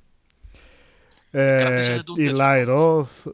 Ποιον κρατήσανε; Τον General Ross, τον ε, Έπαιζε μετά αυτό. ε, σωστά. William Hurt. Ναι, ναι. Α, Ο ναι. William Hurt έχει μείνει στο MCU κανονικά. Οκ, ναι. Ε, ναι, δεν... ε, Είναι έλεγε. MCU κανονικό όμως Είναι, αυτό, είναι, είναι, canon. ναι. Ναι, Ναι, ναι, ναι. Μα θυμάμαι και το. Το άλλο που, που ξανά είχε εμφανιστεί ο Hulk, που συνέχισε τη ιστορία, την ιστορία του από το φινάλε του Incredible Hulk της ταινίας. Με τον Mark Ruffalo, όταν είχε πρωτοεμφανιστεί σε Avengers ήταν ως Mark, Ra- με, με τον με ηθοποιό τον Mark Ruffalo. Ναι, ναι, Πρέπει σε Avengers, Avengers να μας. ήταν. ναι. Οπότε η Avengers. υπόθεση συνέχιζε στη ζούγκλα κάπου που ήταν, όπως τελείωνε το Incredible Hulk. Spoiler alert για το Incredible Hulk. ε, ναι. Αλλά ο Hulk γενικά μάλλον καταραμένος ήρωας για να γυρίσει την ταινία με αυτόν. Δεν, δεν τα πάει καλά. Ε, οπότε συνεχίζουμε στο MCU βέβαια γιατί τώρα αρχίζει το MCU. Τώρα αρχίζει για τα καλά το MCU γιατί μπαίνουμε στο Iron Man. Η μεγάλη αρχή για το σύμπαν της Marvel. Και το λέγαμε την άλλη φορά, τόσες ταινίες βγήκαν βέβαια διάφορα movie tie-ins, αλλά μετά από κάποιο σημείο απλά πάτωσαν έτσι, απλά τα ξέχασαν, απλά δεν βγαίνανε Ναι. movie tie-ins. Εδώ είναι ακόμα αρχές, τα είχε πάρει εργολαβία η Sega γενικά, διάφορους ήρωες της... ε, Ναι. Μπράβο, της ναι, σωστά. Marvel. Σέγγα ήταν αυτό. Ναι, Μμ. Νικόλα, Αυτό μπράβο. είναι Sega. Είναι Και- κακό παιχνίδι αυτό. Αυτό είναι πραγματικά κακό παιχνίδι, έτσι. αν θυμάμαι καλά. Ο χειρισμός ήταν off. Ναι, και κοίτα, κοίτα. Ο Iron Man είναι πραγματικά Iron Man. Δηλαδή, δες τον εδώ ξύλινος. έτσι, τα- Ξύλινος. Είπαμε. Σιδερένια. Iron Man Game είναι το Anthem. Αυτό. ναι, ναι, σίγουρα, σίγουρα. Αν Τότε κάτι... ακόμα. Το- Δηλαδή αυτά, αυτά όλα, όλα μοιάζουν ρε παιδί μου πολλά από αυτά. Ένα καλούπι αλλάζουμε τα, Μμ. τα σχέδια από Με άλλο πάνω skin. και, Ναι, και ναι. πάρ' το, ναι. Ναι, πραγματικά. Μετριότητες. Ε, είναι αυτό, είναι η κλασική ε, λογική πίσω από τα movie tie-ins, ε, Νίκο. Ε, Βγάζουμε ένα παιχνίδι, το δίνουμε σε ένα στούντιο, πρέπει να βγει σε 10 μήνες, να συμπέσει με την κυκλοφορία αν είναι δυνατόν μια εβδομάδα πριν, μια εβδομάδα μετά ή στον ίδιο μήνα μέσα με την προβολή της ταινίας. Ε, να πουλήσουμε όσα μπορέσουμε να πουλήσουμε, κυρίως σε πιτσιρίκια, κυρίως, όχι μόνο αλλά κυρίως και θα ξεχαστεί, θα πέσει στη λήθη μετά και γεια σας αυτό. Ε, αυτό είναι ακριβώς μαζί με την ταινία. Δηλαδή Ναι, ναι. στο δεκαήμερο πάνω είναι. Είναι Μάιο 8 η ταινία. Μάιο πρώτο δεκαπενθήμερο ανάλογα με την πλατφόρμα που ήταν κυκλοφορούσε και το Ναι, παιχνίδι. ναι, ναι. Ναι, ε, εντάξει, δεν, μηδέν, μηδέν. Ναι. Γιατί τότε ήμουν λίγο, ξέρεις, με είχε πιάσει λίγο το fanboy-ιλίκι με τον Αβάν. Είχα τρελαθεί με την πρώτη ταινία. Μου άρεσε πάρα πάρα πολύ. Ε, ήταν πολύ Ήταν, ωραίο. ναι, ναι. Αλλά νιέτ, νιέτ. Δεν. Είχε και ωραίο φινάλε που έπαιρνε το τραγουδάκι εκεί πέρα και αυτά. Τις καλύτερες σκηνές του MCU. Η τελευταία σκηνή της πρώτης Ε, ταινίας. Το γενικά Iron Man. ξεκίνησε πολύ καλά το. Ναι, πήρε. Το έβαλε στις δράγε το MCU Ναι. το Iron Man. Ναι. Και ο ε, Jeff Bridges που έκανε το villain θυμάμαι που είχα διαβάσει συνέντευξή του. Λέει την ταινία τη γύρισα λέει πήγα στην ταινία γιατί ήθελα πάντα να δω πως είναι μια blockbuster έτσι να έχω αυτή την εμπειρία. Και όντως ο άνθρωπος δεν έχει παίξει άλλο τέτοιο είδους ταινία έτσι. Σίγουρα θα είχε πιστεύω προσφορές κτλ. Και, και λέει είχε πει ότι ήταν η χειρότερη εμπειρία που είχε από γυρίσματα ταινίας. Γιατί λέει πηγαίνανε κάθε μέρα στα στούντιο και δεν ξέραν τι σκηνή θα, γυρίσαν, θα, γυ- θα γυρίσουν. Το μαθαίνανε εκεί πέρα. Ήταν ανοργάνωτοι. Περιμέναν ώρες. Βέβαια ήταν και η πρώτη μεγάλη ταινία του MCU. Η πρώτη μεγάλη. Ήταν από τις πρώτες, εν πάση περιπτώσει. Οπότε ίσως μετά λίγο τα. Τώρα θα μου πεις και Disney ακόμα ήταν από δεν πίσω είναι. όμως. Δεν Ναι. θα ήξερε πώς να Ε, δεν χειριστεί είχαν αυτά. βρει τα πατήματά τους ακόμα όμως τότε. Και το ίδιο βλέπω και για το παιχνίδι εδώ. Εν τω μεταξύ, αναρωτιέμαι, αυτή την ομίχλη άραγε είναι της πίστας ή ήταν γενικά έτσι για να κρύβει τις ατέλειες; Ε, εδώ είναι στο Αφγανιστάν, δεν είναι; Που είναι; Ναι, αλλά Ε, έχει σαν αμορφή. Α, φίλτρο πολύ βολικό μου φαίνεται. Σέπια, σέπια. είναι. Ναι. Να μην δείχνει τίποτα άλλο. Σαν την ομίχλη του, του, Sa- του Silent Hill, τον πρώτον. Ωραία, πάμε παρακάτω. Αυτό είναι λίγο μ, όχι ακριβώς movie tie-in, αλλά εννοείται ότι εμπνεόταν από τις ταινίες το Burn, τα, την τριλογία, τριλογία των Burns, Burn, Burn Identity κλπ. Ε, της High Moon Studios αυτό που αργότερα έβγαλε κι άλλα, όχι movie tie-ins, έβγαλε στο σύμπαν των Transformers με War of Cybertron και δεν ξέρω αν τα θυμάστε. Α, αυτό αυτά. ήταν ήταν καλό, πολύ καλά το- παιχνίδια. Ναι, ναι, ναι. ναι. Βέβαια Α, αυτά α, ήταν εξέχωρα, δεν ήταν στις ταινίες, τα Transformers. Ε, Τώρα, αυτό Νικόλα είναι το Conspiracy, έτσι; Το Conspiracy, ναι. Αυτό είναι πολύ αυτό είναι καλό παιχνίδι. Ναι, ναι. Το Δεν καλό έκανε κάτι ρηξικέλευτο, αλλά ήταν έτσι στιβαρός μηχανισμούς, ήταν ε, πολύ διασκεδαστικό έτσι, σαν action παιχνίδι, πολύ τίμια προσπάθεια. Και είχε και αυτά τα εφετζίδικα τα σημεία, αυτό μήπως ήταν και πριν προ ε, Uncharted εποχής, δεν θυμάμαι, 2008 πότε είχε βγει το Uncharted, θυμάται κανείς; Το πρώτο πιο πριν. Το πρώτο, το πρώτο, είχε βγει πιο Ναι, πριν. το, το 7 νομίζω είχε βγει το Uncharted το πρώτο. Ε, ακόμα φρέσκο αυτό με τις μάχες ε, που μπαίναν έτσι εκεί που έκανες πιστολίδι, πλησίαζες κάποιον και είχε το μελέ action. το οποίο το είχαν Αυτό- κάνει αρκετά... Έλα, ναι. Όχι, πες συγγνώμη, ναι. Ε, όχι, Και το είχαν η εταιρεία. κάνει φετζίδικο, έτσι, ωραίο. Δηλαδή, μ, ανέβαινε ο μετρη... ένας μετρητής που είχε για ειδική δύναμη, όταν το πατούσες χρησιμοποιούσε κάποιο στοιχείο του περιβάλλοντος και καλά για να φέρνεις στον, πιο πολύ στον ήρωα τον Μπρον που χρησιμοποιούσε ό,τι έβρισκε και από ε, μαχαίρια ως στυλό ας πούμε που έδειξε στο γραφείο για να το χρησιμοποιήσει σαν όπλο ή βιβλία ή οτιδήποτε. Το είχαν πετύχει αρκετά καλά αυτά. Βέβαια ήταν συνήθως σε συγκεκριμένες αρένες όπως ένα περιορισμένο γραφείο που σου έλεγε τώρα εδώ θα πέσει ξύλο αλλά και πάλι είχε διαφορετικά στοιχεία του περιβάλλοντος που μπορείς να τα χρησιμοποιήσεις για να εξωτερώσεις αντιπάλους. Το είχαν Πάντως, ε, έκανε, έκανε καλό σερία αυτή η εταιρεία. Με. Ήταν, Μμμ. ποια είναι η High... High Moon High Moon. Studios. Είχε το, το Darkwood που είχαμε δείξει ένα ρετρό αφιέρωμα, αν θυμάστε. Θυμάστε, με shooters του Α, ναι. PS2. Δικό της ήταν αυτό. ε. Ναι. Ναι, Darkwood στο Baron που σπήρασε, που, ε, δεν Ναι. πάω σε λεπτό, και είχε και τα Transformers. Ή κάνω λάθος. Τα, τρα- ναι, αυτό, τριλογία Transformers, Α, τα μπράβο, War μπράβο. for Γενικά το, Cybertron. είχε, το εφετζίδικο, το, το gaming, το εντυπωσιακό το είχαν πάρα πολύ το κινηματογραφικό. Τους έβγαινε. Μμμ. Κανένα πολύ μεγάλο παιχνίδι εμπορικά, αλλά...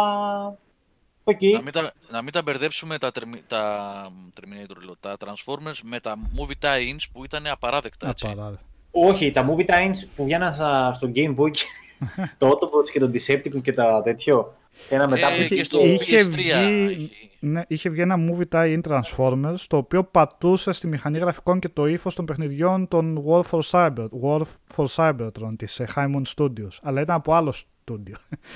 Ήταν movie tie-in. Ε, και πατούσε σε εκείνη την τεχνοτροπία, αλλά ήταν movie tie-in και πολύ κακό movie tie-in. Της Activision. Εσύ λες το, το Transformers The Game πρέπει να λες, έτσι. Ε, πρέπει διάφορα είχαν βγει τώρα. μπορώ να Α, θυμηθώ και να σου είναι, πω. είναι θέση, ρε. Ναι. Ε, Εκείνο είναι. Το τρίτο Γιάννη, δεν μπορώ να θυμηθώ να σου πω. Το έχεις παίξει, Νίκο. ε. Ποιο; Αυτό που λέει Transformer the Game. Το, το ξέρω, το ξέρω. Το, το, ξε- δεν το έχω παίξει, ξέρω πόσο κακό είναι όμως, ρε παιδί μου, γιατί δεν είχα, δει, τίπο- δεν είχα διαβάσει ποτέ τίποτα καλό για αυτό το παιχνίδι. Μμ. Ε, τεσσάρια και τριάρια, έτσι, σε τέτοια φάση κακό. Εγώ θυμάμαι το πρώτο Cybertron που γράφει και ο, και ο Ραφαήλ εδώ και που λέτε και εσείς τόση ώρα. Ε, θυμάμαι ήταν πολύ καλό Ναι, το ναι, πρώτο. ναι. Αυτό είναι της Χάιμουν, αυτό είναι καλό Ναι. παιχνίδι. Ναι, ναι, Ήταν, το πρώτο ήταν, ήταν ναι. πολύ καλό. Ναι. Ε, κοιτάς που εκείνη η κάβλα του που αλλάζει πάνω στον αέρα τη μορφή του, Μμ, ναι. του Transformer τόσο γρήγορα και τόσο άμεσα με, τέτοιο, κα- με τέτοια καλή ροή, από μόνο το αυτό Ναι. έδινε. ε, ναι. Και ήταν και ωραία εικαστικά αυτά το, το Cybertron, πώς το είχαν σχεδιάσει, ήταν ε, πολύ όμορφο, δράση έτσι στιβαρή, για τα διαφορετικά Transformers, άλλα όπλα, άλλες, άλλες μεταμορφώσεις κάνανε. Έπαιζες και στους Decepticons και στους ε, Autobots, άλλαζες ωραίο. τις, ε, που ήταν και τα δύο κάνον. Έτσι, δεν είναι ότι έπαιζες στους Decepticons και έπαιζες κάτι, κάτι εναλλακτικό ας πούμε που δεν είναι μέρος του σύμπαντος. Και τα δύο ήταν στην ίδια ιστορία ε, μέσα μπαίνανε. Ε, νομίζω έχει κλείσει το το High Moon Studios, αν δεν κάνω λάθος. Ε, Οπότε πάμε παρακάτω; ναι, ναι, ναι. Πάμε. Ε, ε, για ποιο λόγο, εντάξει, συγγνώμη τώρα, μια να το κλείσουμε με, γιατί νομίζω να αναφερθούμε ξανά στα Transformers. Το δεύτερο δεν το έχω παίξει. Το... λεγόταν- δεν έχει βγει στο PC το δεύτερο, για κάποιο λόγο. Α, ναι. Μ, οκ. Ναι. Και μετά έχει μπει το Fall of Cybertron που ήσαν και πάνω και βλέπει τον πλανήτη από ψηλά. Ήταν ωραίο και αυτό. Τέλος πάντων, προχωράμε. Προχωράμε με Quantum of Solace. Όλα. Μμ. Αυτό είναι από δύο ταινίες θα είναι, έτσι. Ή κάνω λάθος. Βασίζεται δηλαδή. Εγώ επειδή το θυμάμαι σε μικρό σε διάρκεια δεν μπορώ να θυμηθώ. Αλλά κάτι τώρα που το λες... Λες να είχε και από το Casino Royale μέσα. ε. και από το Casino Royale πρέπει να έχει μέσα αυτό. Τα, ε, μπλε- αλλά οκ, περνάει άνετα στις. Ε, καλή, τε, τε, τικάρει τα τέτοια, πώς τα λένε, τα, τα κουτάκια. Αυτό ήταν καλό δεν θυμάμαι. βαριέσαι, ναι, ήταν. Μικρό σε διάρκεια αυτό, αλλά ήταν από την Treyarch βασικά και είχε βγάλει το ίδιο, το ίδιο έτος πρέπει να το είχε βγάλει με το World at War, το οποίο ήταν ε, το δεύτερο αγαπημένο μου Call of Duty μετά το Modern Warfare, το πρώτο Ναι. και Η το Treyarch Black Ops γενικότερα, βασικά. εντάξει, είναι καλός στούντιο. Είναι. Ναι. Το έχει. Με τα shooters, ναι. Ε, αλλά καταλαβαίνετε ότι μια που το έβγαλες μαζί του με το World at War που ήταν μεγάλο χαρτί της Activision και τότε ότι το Quantum of Solace ήταν πιο πολύ δεύτερο project. Παρ' όλα αυτά ήταν από εταιρεία που ήξερε το είδος και κάτι έκανε. Εντάξει, το Quantum of Solace πρέπει να έχει την πιο αδιάφορη υπόθεση από τα James Bond με τον Daniel Craig. Δεν νομίζω να θυμούνται και πολύ με το τι είχε να κάνει. Ή αν θυμούνται θα θυμούνται ότι ήταν λίγο νερόβραστο. το... Δεν το θυμάμαι καθόλου αυτό. Είχε αυτό να είναι κάνει... Με τον Χαβιέ Μπαρντέμ που είναι villain ή το 3 είναι το. Το 3 είναι το Χαβιέ Μπαρντέμ που είναι μέσα στις σεναριακέ τρύπες και αυτό. Ποτέ δεν κατάλαβα γιατί Ναι. πήρε τόσο ψηλές βαθμολογίες. Ε, αλλά το Quantum of Solace που το είχα ξαναπετύχει κάπου το μάτι μου, όσο αδιάφορο ήταν στην υπόθεση, νομίζω ότι από άποψη δράσης πρέπει να είχε από τις καλύτερες αυτών των ταινιών με τον Daniel Craig. Ε, ποιο λες, σαν ταινία Paul Gove για το Quantum of Solace. Ε, ναι, ούτε ο Βίλεν ήταν κάποιος αξιομνημόνευτος, ούτε το τι έπαιζε από πίσω. Εντάξει, είχε να κάνει με το νερό και να, τις πηγές του νερού και κάποιος ο Βίλεν ήθελε να έχει την πλήρη ιδιοκτησία του νερού, κάτι τέτοιο νομίζω έπαιζε. Το οποίο ναι, σαν οικολογικό θέμα είναι σοβαρό, αλλά σε James Bond περιμένεις να δεις κάτι πιο έξω φρενών, έτσι, τι να πω. Δεν ε, έκανε πολύ εντύπωση σαν σενάριο γενικά. Ε, Ωραία, πάμε παρακάτω. πάμε παρακάτω και πάμε στο Avatar. Μμ. Ε, α, δεν έχεις Speed Racer; Δεν έχω Speed Racer. Όχι, Α, δεν πειράζει, ναι. γιατί... Ναι, δεν το ξέχασα αυτό. δεν πειράζει, δεν πειράζει, οκ. Περίεργη ταινία, έτσι. Το Speed Racer, ναι. Α. ναι. Ναι, δεν ήταν. Δεν... Δυστυχώς. Φοβερή παραγωγή, πολλά λεφτά. Οι Βατσόφσκι γενικότερα δεν Το χάσανε. το χάσαν πολύ γρήγορα. Ωραία. Λοιπόν, εδώ θυμάμαι εγώ το παιχνίδι αυτό, παιδιά. Ε, πιο πολύ σε παρουσιάσεις, εκθέσεις και τα λοιπά που πη- πήγαινα, οι άνθρωποι της Ubisoft λέγανε για το ότι θα έχει 3D παρά οτιδήποτε άλλο. ότι ασχολείται ο Κάμερον με την ανάπτυξη ενεργά, ε, ότι το 3D του θα είναι φοβερό. Τότε ακόμα δεν είχαμε 3D τηλεοράσεις, με το ζόρι ψάχναμε να βρούμε για να δούμε πώς θα παίζει. 3D, 3D κανονικά, όχι το 3D με το μπλε και το κόκκινο, έτσι. Μμ. Το 3D, ε, τέλος πάντων της τεχνολογίας αυτή με τα polarized glasses, ας πούμε. Το οποίο ακόμα βλέπετε ωραία με 3D γυαλιά. Άμα το, το δάμε πριν καμιά τρία χρόνια. Εντάξει, Α, δεν ναι. αντέξαμε να το δούμε ολόκληρο φυσικά. Αλλά ακόμα αξίζει να το δεις έτσι σε 3D. Την ταινία το- λες. Γιατί δεν Την είναι ταινία αυτό. λες. Ναι. Ναι, ναι. Το παιχνίδι δεν το θυμάμαι. Ε, εντάξει, ήταν δεν, τίποτα. δεν το έχω δει ποτέ ολόκληρο, έτσι. Να ξέρεις το Τι Avatar. ταινία. Το έχω κόψει στιγμές, δεν με ενδιαφέρει καθόλου. Θέλω μόνο να δω το, το τι γίνεται, ρε παιδί μου, τι φάση, για, για ποιο λόγο ακούμε για το Ναι. Avatar και το Avatar. Εντάξει, ήταν εντυπωσιακή ταινία, δηλαδή, τεχνολογικά φοβερό πράγμα, αλλά σαν υπόθεση πολύ κοινότυπο. βέβαια. Και το ρομάντζο έτσι, και σαν ρομάντζο να το πάρεις σαν γραφείο, ούτε αυτό με έπιθε έτσι. Καθόλου να το δεις σαν και έτσι. Σαν... Άγριε. εσύ. Κάτσε, ναι, τέτοιος είμαι. Αλλά όσο εντυπωσιακή αν- και αν ήταν, δεν, δεν κατάλαβα ποτέ πώς κατάφερε να γίνει η ταινία με τις περισσότερες εισπράξεις με το ρεκόρ των εισπράξεων ever, το οποίο το κατέριψε τώρα το Avengers βέβαια, αλλά ναι, πάλι μιλάμε για τεράστια Το επιτυχία το κατέριψε Avatar. τελικά, Το το κατέριψε, ναι. Αφού ξαναβγάλαν Με τη ταινία στους δεύτερη. κινηματογράφους δηλαδή. Ναι, με τη μάλλον. δεύτερη. Ναι, ναι. τέτοια, έτσι, με τη δεύτερη Κάτσε ρε εσύ, Νίκο. Ε, είναι μια ταινία η οποία όταν πρώτο εμφανίστηκε θα άλλαζε σε μεγάλο βαθμό το πώς αντιλαμβάνεσαι το σινεμά. Τουλάχιστον υπήρχε αυτό, αν θυμάμαι καλά. Το είχε, το είχε αυτό, ναι. Ε, ναι. προ- Ε, Μα Αυτό το είχε έγινε. και- Αυτό έγινε ισχύει, αυτό κιόλας. έγινε. Οπότε Αυτό έγινε. μόνο από, περί, από περίεργα και μόνο θα πήγε πάρα πολύ κόσμο που εντάξει, όχι όπως και να έχει. Είχε την... Σίγουρα. Ναι. Δεν είναι δηλαδή περίεργο αυτό. Το ακούγαμε για το Avatar πια πόσο καιρό πριν. Ότι άλλαξε το κινηματογράφο, το πώς γυρίζει το κινηματογράφος, το έκανε. Γιατί πλέον ο, ο τρόπος που γυρίστηκε το Avatar με green screens και τα ψηφιακά εφέ στο προσκήνιο. Ε, ρίξτε μια ματιά τριγύρω, εκτός από τον κλασικό κινηματογράφο βεβαίως. Τα blockbusters τουλάχιστον έτσι γυρίζονται πλέον. Μμ. Σε ένα στούντιο με πράσινη οθόνη και όλα τα υπόλοιπα μπαίνουν post-production μετά. Ναι. Ε, Γιάννη, 77. Απλώς, συγγνώμη, ήθελα λίγο να. Όχι μόνο στο πώς γίνονται ταινίες, στο πώς ε, αντιλαμβανόμαστε τον τρόπο διασκέδασης στον κινηματογράφο, την εμπειρία του πάω στον κινηματογράφο. Καταλάβεις τι εννοώ. ότι δεν είναι που κατεβάζω την ταινία σπίτι μου, τη βλέπω πειρατική και τέτοιο. Εδώ είναι κάτι το οποίο δεν μπορείς να το μιμηθείς. Αυτό δηλαδή που σου είχε το- στο 3D κινηματογράφο το Avatar, ξέρω εγώ, οτιδήποτε Ναι, τέτοιο. ναι, ναι. ναι. Ή δηλαδή, Καταλαβαίνω, ναι. κα- αυτό εννοώ, κάτι χτυπούσε εντελώς εντελώς διαφορετικό. Τέλος πάντων. Είχε οκ. αυτό, αλλά πέρα από αυτό. ε, ναι, Γιάννη, που λες και εσύ, διαφωνούμε αγαπημένη μου ταινία το Avatar. Ναι, οκ. Οκ.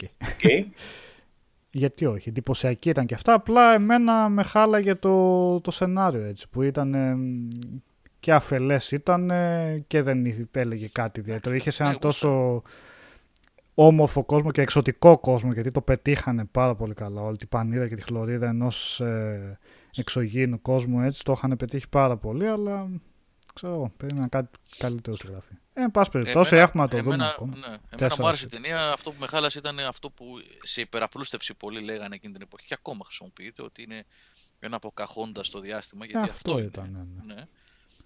Ε, θέλω να πιστεύω ότι αυτό που είπε ο Νικόλας τώρα, οι προοπτικές δηλαδή του κόσμου που δημιούργησε ο Κάμερον, Μμ. θα φανούν στις επόμενες ταινίες. Γιατί ε, δεν φάνηκαν. Δηλαδή, ε, εκεί που το, το σενάριο και ο κόσμος και το lore πήρε μπροστά, μείναμε πλέον μετά στο οικολογικό μήνυμα και στο love story. Μμ. Δεν λέω ότι είναι κακό αυτό, εντάξει. Όχι, όχι, όχι. Ναι, απλά δεν, δεν πήγε παρακάτω.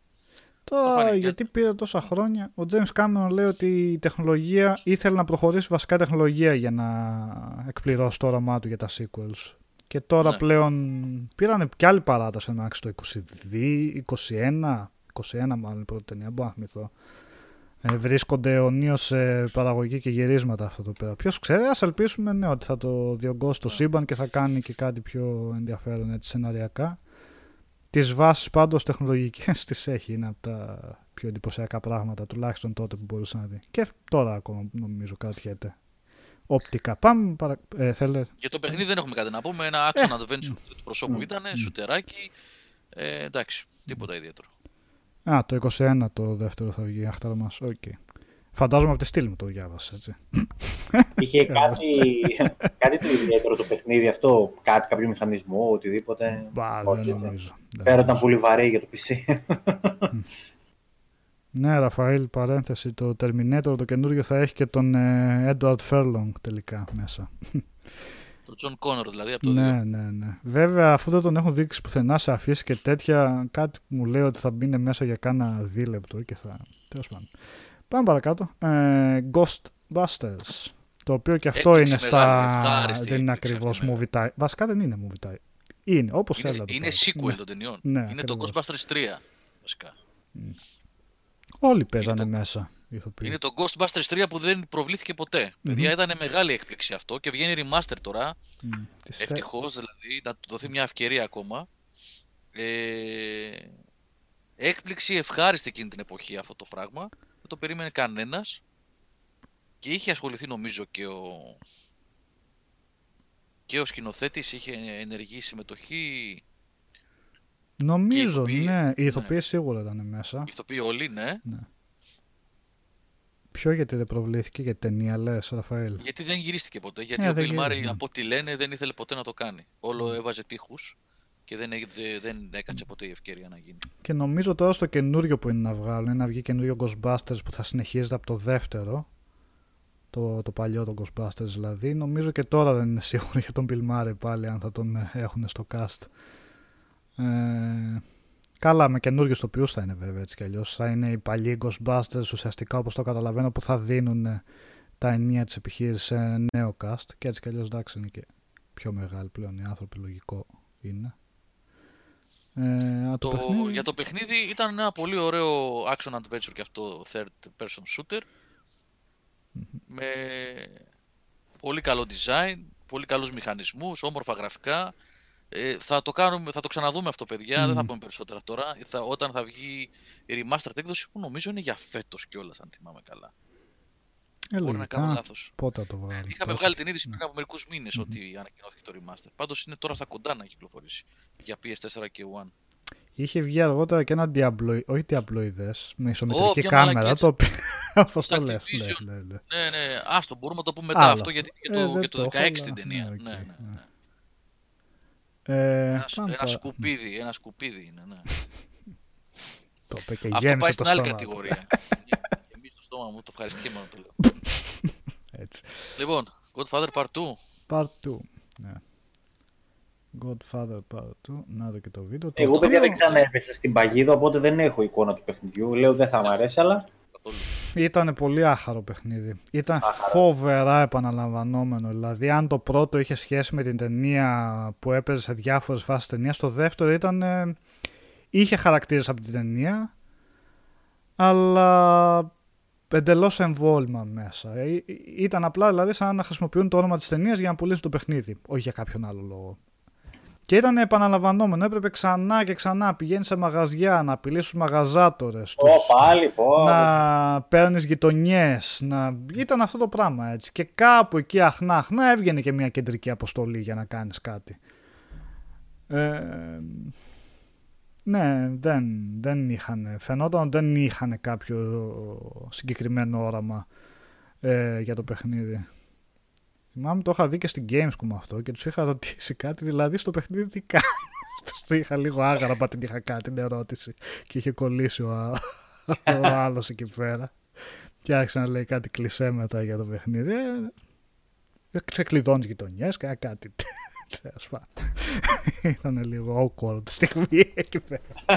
Αλλά οκ. Δε, σίγουρα θα σου πω ότι είναι immersive, έτσι. Ε, τα, τα γνωστά. δε- Ναι, ναι. Ε, δική σου επιλογή, τι θα κάνεις, πού θα πας, ελευθερία ναι. κινήσεων, Your choice. όλα αυτά. Your choice, Ναι, ναι. your choice. Your To make a choice, ναι. decision, ναι. Your choice, ποιο μαγαζί να κλέψεις αυτό, φοβερό choice. Ε, ξέρει κανείς αν το Avatar... Ε, sequel του πρώτου θα είναι το Avatar, Ζορτιτάκης. Οι ίδιοι ηθοποιοί θα παίζουν. Μέχρι και η Sigourney Weaver θα επιστρέψει. Και ο στρατηγός, αυτός που έκανε τον... Όχι στρατηγός, ό,τι ήταν αξιωματικός εκεί πέρα, ο villain της υπόθεσης. Ε, μετά πάμε παρακάτω σε show. Στο show. Show, δεν έχεις Φυσικά. Watchmen. Τι να έχω; Το Watchmen. Α, όχι. Και αυτό μου ξέφυγε. Το End is Nigh. Ε, Batmanοειδές τύπου Ναι, ήταν. ναι, ναι. Ναι. Οκ. Πιο σημαντικά ήταν τα Watchmen για το τι κάνανε. Μμ. Ότι φέραν λίγο στο πιο σοβαρά τις κόμικ Ναι. μεταφορές έτσι. Αυτό πιο πολύ ωραία. Και ωραία ταινία και ωραίο κόμικ και απ' όλα. Η ταινία ήταν. Ε, Δυστυχώς δεν πήγε καλά, αλλά ήταν. ε, Δεν πάρα πήγε καλά, πολύ ε. αξιόλογη. Όχι, ναι. είχε φάει ξύλο η ταινία. Ε, γιατί ο κόσμος περίμενε να θα δει ότι full action ταινία. Έτσι, με υπερήρωες σου λέει μέσα. Το τρέλερ φυσικά είχε και σκηνές από δράση full μέσα. Ε, θυμάμαι στο κινηματογράφο που είχα πάει να το δω, έφευγε κόσμος έτσι. Στο, γιατί ήταν και μεγάλη ταινία. Εγώ την είχα κατευχαριστηθεί. Πολύ τίμια παραγωγή. Βέβαια δεν έκανε κάτι καινούριο, αλλά αυτό είναι και καλό και κακό. Δηλαδή δεν σου δεν εμβάθυνε κάτι παραπάνω το σύμπαν, αλλά απ' την άλλη ήταν, είχε πάρει τα διάφορα καρέ από το κόμικ και τα είχε κάνει στην ταινία. Έτσι ήταν φοβερά πιστό. Ναι, φοβερά πιστό. Το είχε. Είχε πάρει τα καρέ από την ταινία, είχε κάνει ταινία, όπως το πες. Ναι. Και ίσως ακουστεί περίεργο, αλλά ευτυχώς είχε αλλάξει το φινάλε. Το φινάλε δηλαδή της ταινίας ήταν καλύτερο από το κόμικ. Όσο ιερόσιλο και αν ε, ακούγεται αυτό. Εμένα τουλάχιστον ε, έτσι μου είχε. Δεν άλλαζε σημαντικά, είχε απλά είχε μια λεπτομέρεια. Ένας καταλήτης που γινόταν στο, τέλ, στο τέλος ε, του κόμικ και της ταινία ήταν διαφορετικό και νομίζω ήταν πιο. ή βασικά ανάλογα με το μέσο. Στην κινηματογράφο λειτουργούσε ταινία καλύτερα αυτό που κάνει στο κινηματογράφο. Στο κόμικ δεν φαινόταν και άσχημα. Αλλά αν κάνουν αυτό που ήταν στο κόμικ στο κινηματογράφο θα φαινόταν ε, πολύ περίεργο. Αυτό. Ε, Για το Watchmen με την ευκαιρία να πω ότι υπάρχει και ένα ωραίο full ε, motion comic. Ναι, Σε- πάρα πολύ καλό. Ναι. Που είναι ουσιαστικά το κόμικ με... Δεν είναι animation, cartoon, να το πω έτσι. Είναι με λίγη κίνηση των frames ενός κόμικ. Και στο τέτοιο υπάρχει αυτό έτσι και στο Spawn. Α, οκ. Και το Spawn και το... Είναι και τα δύο πολύ ωραία. Δεν είναι, πο- είναι πολύ ζωντανά αυτά τα animation. Ναι, ναι, ναι. Μμ. comic. Είναι, ταιριάζει πάρα πάρα πολύ. Λοιπόν, Ναι, Ραφαήλ, βγαίνει και sequel Watchmen στο HBO. Για να δούμε. Για πες. Λοιπόν, το πρώτο το show τώρα που παίζει. Α, μιλάς με το. Σας άρεσε. Εμένα μου άρεσε πάρα, πάρα πολύ. Η ταινία. Η ταινία Ναι. είναι πάρα πολύ καλή. Αλλά Είμαι σε αυτές τις ταινίες οι οποίες κρατάνε το τύπου κύβος, τύπου ξέρεις που Ναι, δεν ξέρεις. ναι, ναι, ναι. Και πρέπει να λύσεις του γρήφου που είναι, λίγο, είναι και λίγο video games ναι. ανάμεσά τους. Τώρα το παιχνίδι δεν το ξέρα, να σου πω την αλήθεια. Δεν φαίνεται και πολύ καλό από εδώ, δεν ξέρω. από, από αυτή τη πλευρά. Δεν το θυμάμαι καθόλου εγώ αυτό το παιχνίδι. Ε, και Δεν αυτό. το- ναι. Δεν το είχα παίξει εγώ αυτό καθόλου. Δεν ήταν ότι ήταν κακό, αλλά και αυτό ήταν πολύ επαναλαμβανόμενο. Τώρα, sorry, κλεισέ έκφραση αυτή, αλλά τι να κάνουμε. Όλα αυτά τα movie tie-in είχαν περιορισμένους μηχανισμούς και έπρεπε να τους επαναλαμβάνουν για να αυξήσει. Όπα, να πάρω και τον κόρο εδώ πέρα. Είχε διάφορες παγίδες, πολύ quick time events εννοείται για να βγουν τα, τα παιχνίδια του Jigsaw. Έχασο. Ε, Χάσω. Ε, όλα μαζί τα είδες Γιάννη. Πω. Μπράβο, ε, Γιώργο, ο Γιάννης, ε. Ναι. Πολύ porn violence, ρε παιδιά. Εντάξει, ξέρω εγώ. Είναι απλά για να βγει. Ε, ναι, τώρα. Το πρώτο είχε μια έξυπνη ιδέα, έτσι, με όλο αυτό το τι συμβαίνει, ποιος είναι, τι γίνεται σε αυτό το δωμάτιο, ποιος θα επιβιώσει. Είχε και αυτές τις Looney Tunes παγίδες που εξητάρανε και όλο το βίο στοιχείο. Το δεύτερο ήταν αρκετά συμπαθητικό, από εκεί και πέρα ήταν λίγο το χάος. Και όσο πήγαινε, παιδιά, ήταν λίγο η παραγωγή, έδινε εντύπωση μ, τηλεοπτικής σειράς, έτσι. Δηλαδή, δεν σε έπιθε για κινηματογραφική ε, παραγωγή ακριβώς. Ε, πόσο μάλλον που σε αρκετά από αυτά υπήρχε και ο τυπάς από το Gilmore Girls. ο τύπος και σου έκανε πιο πολύ έτσι. Οπα, τι βλέπουμε εδώ. Ε, ναι. Ε, το έβλεπα παιδιά στο Star τότε το Gilmore Girls γιατί μετά έχει τα φιλαράκια γι' αυτό. Στα καφάκια. ε, ναι, αυτό το show, η πρώτη ταινία καλή, το παιχνίδι. Είχε βγει και sequel του, του παιχνιδιού, το οποίο και μεινόταν στα ίδια ε, μονοπάτια. Ε, μετά Ο Τάσος Πανούδης λέει εδώ ότι το Avatar 2 είναι 18 Δεκεμβρίου 2020 προβολή. Αυτή ήταν η μήπως αρχική πήρε, ημερομηνία, ναι, πώς γιατί είχε. πήρε αναβολή. Ναι. ναι. Τέλος πάντων, τέλος πάντων, ναι. Ωραία. Terminator Salvation τώρα. Ναι, Οκ. Από την GRIN Studios που με αυτό και το επόμενο που ήταν το Wanted φαινόταν λες και θα πάρει, λες και φτιάχτηκε το στούντιο για να κάνει movie tie-ins. Τα έβγαλε τόσο κοντά το ένα με το άλλο και ήταν τόσο παρόμοια σε στυλ που έλεγε όπα αυτοί κάτι, κάτι βρήκανε, μια λύση. Για... Αυτό είναι Gears, έτσι. οικονομικά. Α, Ε, οκ, ναι. ε, Όπως Gears, είδαμε ναι. προηγουμένως στον God of War, τώρα βλέπουμε το Gears. Ναι, πραγματικά, Ναι. πραγματικά. Αλλά με Terminators, έτσι, δηλαδή πώς θα έβγαλες ένα Terminators παιχνίδι διαφορετικά. Νομίζω αρμόζει. Ήταν και η ταινία και βλέπω και το παιχνίδι εδώ. Όχι, το παιχνίδι δεν τα είχε πάει άσχημα. Ναι. Το βασικό το αρνητικό ήταν ότι ήταν ε, μικρό σε διάρκεια, κάνα τετράωρο, πεντάωρο. Και δεύτερον ότι ήταν, ε, αυτό ήταν το Gears of War. Αλλά σαν Gears of War παιχνίδι και στο σύμπαν του Terminator, ε, εντάξει, κάτι έκανε. Είχε βγει μαζί και με την ταινία. Όποιος είχε ψηθεί να ξαναμπεί στο σύμπαν. Ε, Ε, γιατί ρε, από το, από το 92 έχει να βγει καλό Terminator παιχνίδι. Μμμ. γιατί το λες αυτό. Το Terminator vs Robocop, ξέρω εγώ. ποιος ήταν. έτσι, ναι. Παιχνιδάρα. Καλά, η ταινία πιο αδιάφορη, έτσι, δεν πρόσθεται τίποτα στο σύμπαν και μάλιστα ήταν και στο μέλλον, έτσι, όπου έχουν κυριεύσει ο, ε, πώς τον λέμε, τον υπολογιστή, κοίτα να δυσκόλυσα. Skynet. Ο Skynet, Skynet. είχε κυριεύσει τη γη, ήταν σε πώς αποκαλύπτει κόσμο πρώτη φορά, παρόλα αυτά η ταινία δεν έδινε τίποτα, τίποτα καινούργιο έτσι.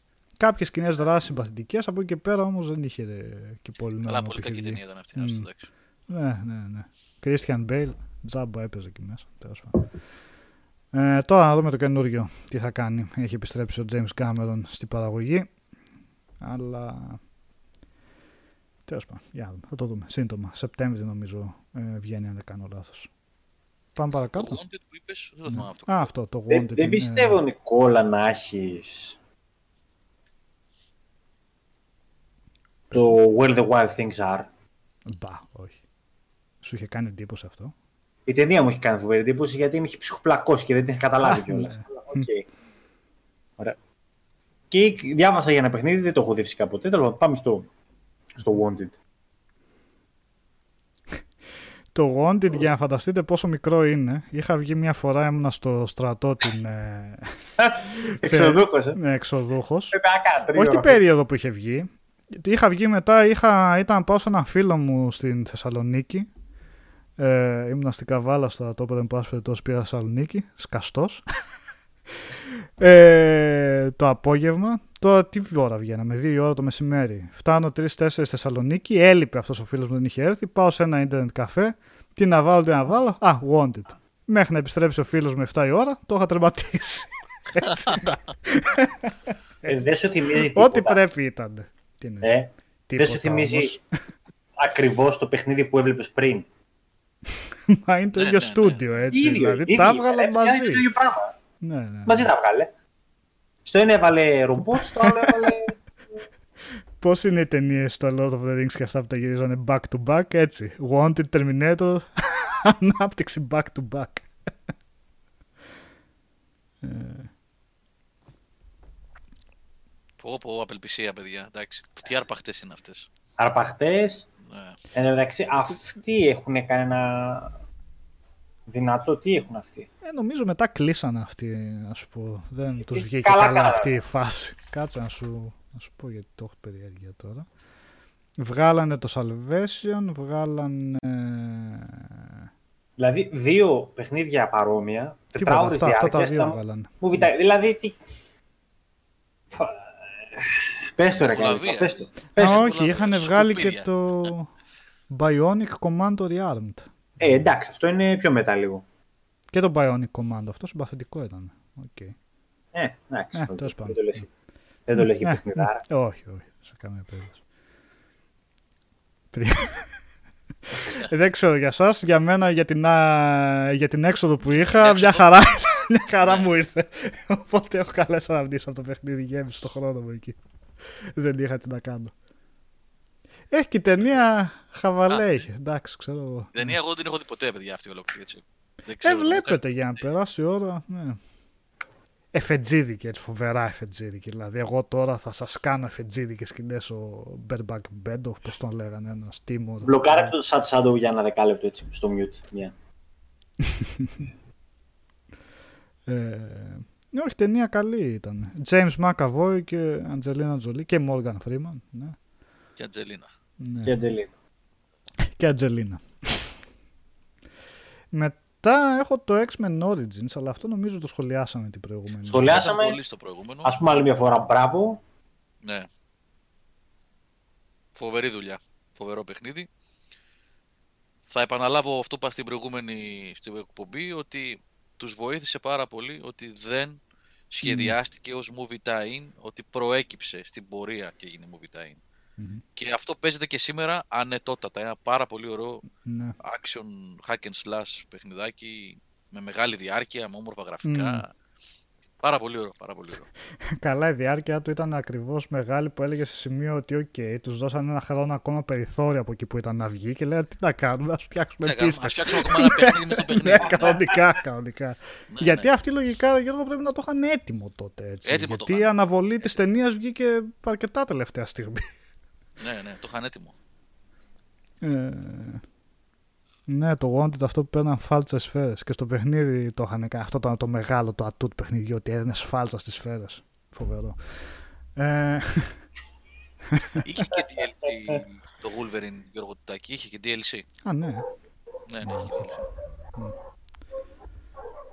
Ε, Iron Man 2, βλέπετε εδώ, το επόμενο movie tie-in. Δεν έχουμε να πούμε κάτι παραπάνω για αυτό, παιδιά. Η ίδια φάση με το Iron Man με ένα σαν movie tie-in. Ε, εντάξει. Και η βλέπω Να δω το ταινία... ένα θέμα.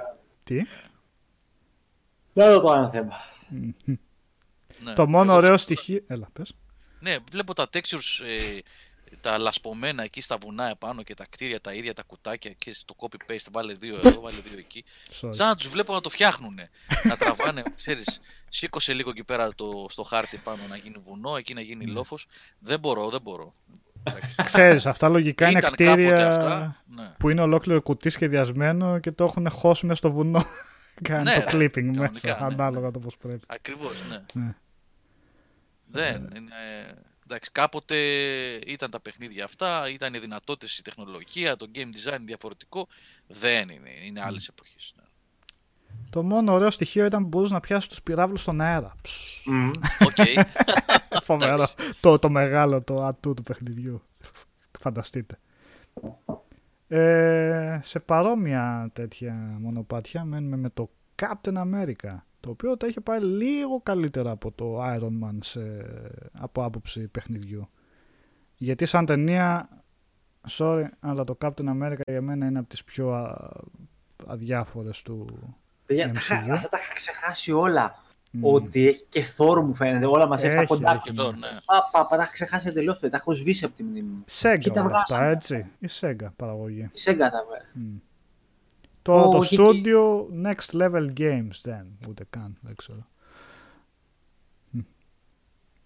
Πήγαν Α. να φάνε λίγο από την πίτα, λίγο από το τυράκι έτσι. Από Ναι, εκεί. ρε, αρπαχτές Αυτοί κανονικά. πήγαν να φάνε από το Arkham Asylum τη σειρά. Ήταν ίδιο, ίδιο, ίδιο πράγμα, αλλά με τον Captain America. Το σύστημα μάχης ήταν καρμπών. Εντάξει. Τώρα θα μου πεις και άλλοι αργότερα το ακολουθήσανε και το Shadow of Mordor και αυτά, αλλά τότε ήταν οι πρώτοι που είπαν ok, ας κάνουμε ε, copy-paste εντελώς αυτό το σύστημα. Αυτό δείχνει και την φτώχεια ε, που αντιμετωπίζουν τέτοια παιχνίδια, τη δημιουργική φτώχεια. Μμ. Είναι τόσο αρπαχτές παιχνίδια. Είναι τόσο εργολαβία, τόσο ανάθεση έργου που δεν μπαίνουν καν στον κόπο να γίνει ένα δημιουργικό meeting για το τι θα φτιάξουμε. Ναι. Σου λέει, θέλουμε ένα παιχνίδι για την ταινία αυτή, τι θα κάνουμε; Θα το κάνουμε God of War, θα το κάνουμε Gears of War. Τι έχει βασικά, Devil συγγνώμη. May Cry παλιότερα. Ποιο είναι το trend αυτή την εποχή; Μμ. Το trend είναι το God of War. Ε, Την άλλη, μετά από δύο χρόνια, είναι το Gears of War. Μετά τον Batman. Μετά είναι το Batman. Ωραία. Ναι. Λοιπόν, θα Και πάρουμε τα αυτό. κολλάνε εκεί. Ναι, πολύ Ακριβώς. σωστό. Θα βάλουμε ένα skin Captain America γιατί του ταιριάζει το ύφος αυτό και το παιχνίδι σε 8 μήνες είναι έτοιμο. Μμ. Αυτό, είναι, είναι πραγματικά θλιβερό αυτό το Μμ. πράγμα με τα movie times. Και... Και εγώ επαναλαμβάνω ότι είναι μια, μια έτσι, μ, ε, πώς να το πω, ατυχία για τη βιομηχανία να μην έχει τέτοια παιχνίδια. Με την έννοια, προσέξτε, όχι της ποιότητας, το ότι δεν βγαίνουν παιχνίδια που βασίζονται σε ταινίες. Θα ήθελα ας πούμε, να έβλεπα ένα endgame καλό παιχνίδι. Ή, Ε, θα ένα το δεις Avengers. βασικά. Ναι, Ελπίζω. αλλά Ναι. απ' την άλλη, απ' την άλλη έτσι, δεν, ε, είναι, είμαστε τυχεροί που σταμάτησαν να βγαίνουν στις κονσόλες και στα PC και πήγανε, πέσανε πάνω στην αγορά αυτή με τις φάλαινες με τα κινητά ε, βγάζουν αυτά τα σκουπιδάκια που είναι γύρω-γύρω Μμ. από τις ταινίες γυρίζουν ναι, Ναι, free to play, έτσι. ναι. free to play και αγόρασε άμα θέλεις για να Ναι. Βάλεις άλλη στολή για να κάνεις Μμ. οτιδήποτε άλλο. Γιάννη, ναι, το Captain America για μένα η ταινία ήταν αδιάφορη. Αντιθέτως το Winter Soldier μου άρεσε πάρα πολύ. Ναι, το Αυτό. Winter είναι καλό. Μμ. Μμμ. Το Winter Soldier είναι Ε, spy movie με super ναι. heroes. Είναι ωραίο. Ταινιάρα. Ταινιάρα. Αλλά το πρώτο Captain America εντάξει, ρε παιδιά. Και μετά το πολύ καλό origin story του Iron Man, με το Captain America ήταν λίγο Αμερικανιά. Πώς αλλιώς θα μπορούσα να μου πεις. Με τέτοιο ήρωα, αλλά εντάξει, δεν, είχε. Έλα μου δίκαιο. ε, δεν μου Εδώ στη έλεγε συζήτηση κάτι. κολλάει λιγάκι το αυτό που λέγαμε προηγουμένως για το Marvel Ultimate Alliance 3, το εντελώς καινούριο πρόσφατο. Που ε, όπως είπαμε και στο βίντεο με τον Νικόλα την προηγούμενη εβδομάδα, ε, εποφελήθηκε, έχει τα προβλήματά του, όπως είπα και στην αρχή της εκπομπής, με τεχνολογίες κτλ. Έχει περιορισμούς σαφείς, περιορισμούς λόγω του Switch. Ε, βασικά λόγω του προγραμματισμού του και των επιλογών της Team Ninja και ύστερα του Switch. Και το Switch έχει τρέξει μια χαρά άλλα βαριά παιχνίδια από ό,τι έχουμε δει και το Diablo 3 μια χαρά το τρέχει. Ε, οι επιλογές της Team Ninja προφανώς οδήγησαν σε αυτά τα, σε αυτά τα τεχνολογικά προβλήματα. Αλλά από, πέρα από αυτό, σαν δομή, ε, επειδή ακριβώς δεν είχε αυτό το, ε, τον περιορισμό της ταινίας, α, πρέπει να το βγάλουμε με το Endgame, α, πρέπει να το βγάλουμε με το Age of Ultron ή οτιδήποτε άλλο, ε, είχαν την, ε, το, το- το χρόνο και τη δυνατότητα να δουλέψουν ένα παιχνίδι που από σενάριο, μηχανισμούς και τα λοιπά, τα πάει μια χαρά. Είναι ένα παιχνίδι αυθύπαρκτο που δεν οφείλει τίποτα, Μμ. μάλλον οφείλει πράγματα στο MCU, αλλά δεν βασίζεται πάνω σε αυτό. Οπότε προέκυψε ένα καλοδουλεμένο παιχνίδι που, το πιο σημαντικό, δεν θα είναι ε, παροχημένο μετά από 3, 4, 5 χρόνια. Τώρα βλέπουμε ας πούμε εδώ πέρα τα movie tie-ins, το Iron Man, το Thor και αυτά και λες τώρα ποιος θα κάτσει να το παίξει αυτό το πράγμα; Ναι, όντως, Μμμ. όντως, όντως. όντως. Το Marvel Ultimate Alliance όμως παιδιά το πρώτο και το δεύτερο που είναι το Μμμ. 2006 και το 2008 τα παίζεις κανονικότατα σήμερα Μμμ. αν τα βρεις. Αν τα βρεις, γιατί πλέον δεν υπάρχουν, ε, επειδή έληξαν οι συμφωνίες της Activision με τη Marvel. Έτσι, παιδιά, ε, τρίβια κι αυτό, γιατί προηγουμένως έλεγα στα παιδιά πριν βγούμε στον αέρα ότι όταν ασχολούμαι με ένα παιχνίδι για να γράψω ένα κείμενο, πάντα θέλω να γυρίζω πίσω να ψάχνω να βλέπω τα, τα παλιά επεισόδια κτλ. Ε, έχω το πρώτο και το δεύτερο παιχνίδι σε 360, ήθελα να το δω σε PS4 και One. Πήγα να τα αγοράσω και δεν υπάρχουν. Έχουν κατέβει από όλα τα stores και από το Steam για PC και από το store του PS4 και από το store του Xbox One γιατί έληξε η συμφωνία της ε, ε, Συγγνώμη, διαβάζω εδώ πέρα που γράφει ο Σατ Σάντου. Θα, θα σου πω σε λίγο. Σατ... Λοιπόν, τα παιχνίδια έχουν εξαφανιστεί. Δεν μπορείτε να τα αγοράσετε αυτή τη στιγμή. Είναι τρελό επειδή έλειξαν τα δικαιώματα. Μόνο να βρείτε μεταχειρισμένη την έκδοση του 360 και του PlayStation 3. Είναι θλιβερό αυτό. Τα remasters, τα οποία τρέχουν και καλύτερα από τις αρχικές εκδόσεις, δεν μπορείτε να τα βρείτε παρά μόνο με άλλους τρόπους έτσι, mm. σε άλλες γωνιέ mm. του Ιντερνετ. Ναι. Επισήμως δεν πολλούνται πουθενά αυτή τη στιγμή. Θλιβερό. Εδώ τρέχει διακριτικά και κάνει τέλο ένα τύπο με μια κόκκινη σπίρα. δεν δίνει στόχο. Λοιπόν, ο Σαντ Σάντο γράφει εδώ, καλύφα δεν είναι όμως απαράδεκτο. Απαράδεκτο ότι λέγεται Ultimate Alliance 3 και ο Fury είναι μαύρος, ενώ στα προηγούμενα έχει τον Original. Α, ε, αυτό είπα, ότι οφείλει πολλά στο MCU. Ε, και ακολουθεί ε, άλλο timeline στα κόμικ, σαν Σαντού. Δεν είναι το timeline τον, ε, του Civil War που είχε το 2 ε, ή, δεν ξέρω σε, σε ποια κόμικ ε, βασίζεται το πρώτο με τον Doom, τον Dr. Doom, που είναι ως main villain. Είναι καθαρά Infinity και από τα καινούργια κόμικς. Η Captain Marvel είναι διαφορετική, είναι γυναίκα, είναι με κοντό είναι πιο σύγχρονη. Ε, και γενικά και το ντύσιμο και το στυλ και το artwork είναι από τα πιο καινούργια κόμικς. Οπότε είναι λογικό να είναι... Και δεν, είναι, και δεν έχει, επειδή λέγεται Marvel Ultimate Alliance 3, δεν έχει καμία σχέση με τα προηγούμενα σε ό,τι έχει να κάνει με σενάρια κτλ. Απολύτως καμία σχέση. Όπως επίσης και το 2 δεν είχε νομίζω σχέση. Δεν ήταν sequel. Είναι αυτόνομα παιχνίδια.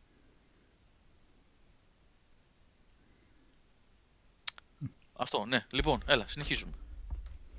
Ε. Αυτό βλέπω έχει ωραία γραφικούλια, ωραία τεχνολογία. Το, το Captain America. Τώρα. Ναι. Το νόμιζα ότι έτρεχε τόση ώρα και τώρα το έβαλα.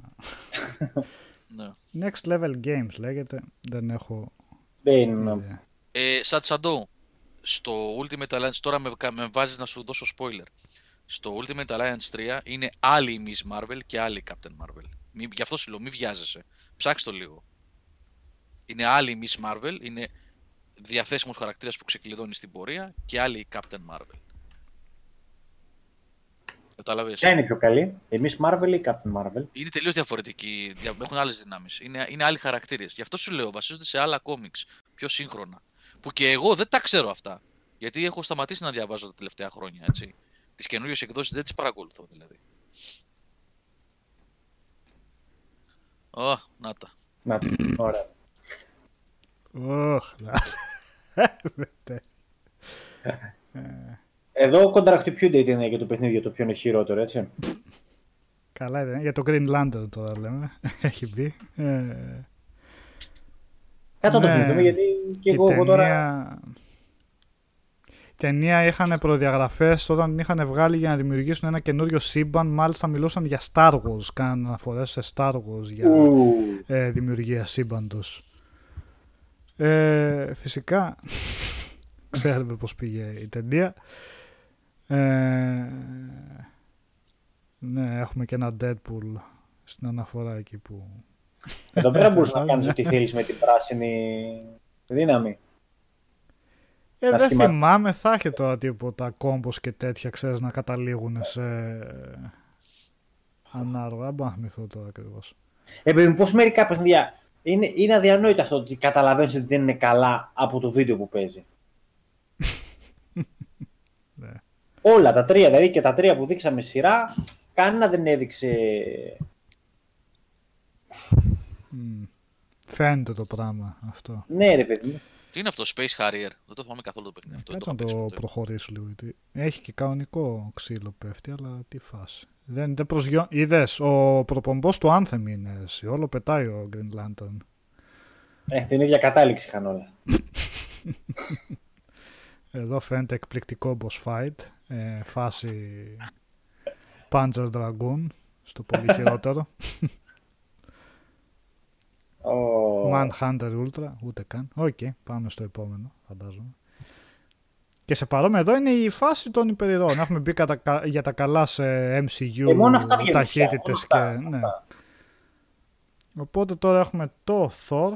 Είναι το τελευταίο που έβγαλε η Sega ε, βασισμένο στο MCU και τελευταίο παιχνίδι μεγάλο ή για τις κονσόλες αν θέλετε καλύτερα ε, βασισμένο στο MCU το 2011 και το 2011 είναι κάπου εκεί η κατάληξη από εκεί που γέμιζε η λίστα τώρα για το αφιέρωμα παιχνίδια κάθε έτος 5, 5, 10, 10 μετά το 11 Εδώ κάπου τελειώνουμε, ναι. ναι, εδώ είναι αυτό. Έχουμε μπει πλέον στα κινητά μάλλον που έλεγε και ο Γιώργος ότι οι τάσεις α, κάποια φορά ήταν στο God of War, κάποια στο Arkham Asylum, στο Devil May Cry. Πλέον έχουμε μπει στη τάση των κινητών.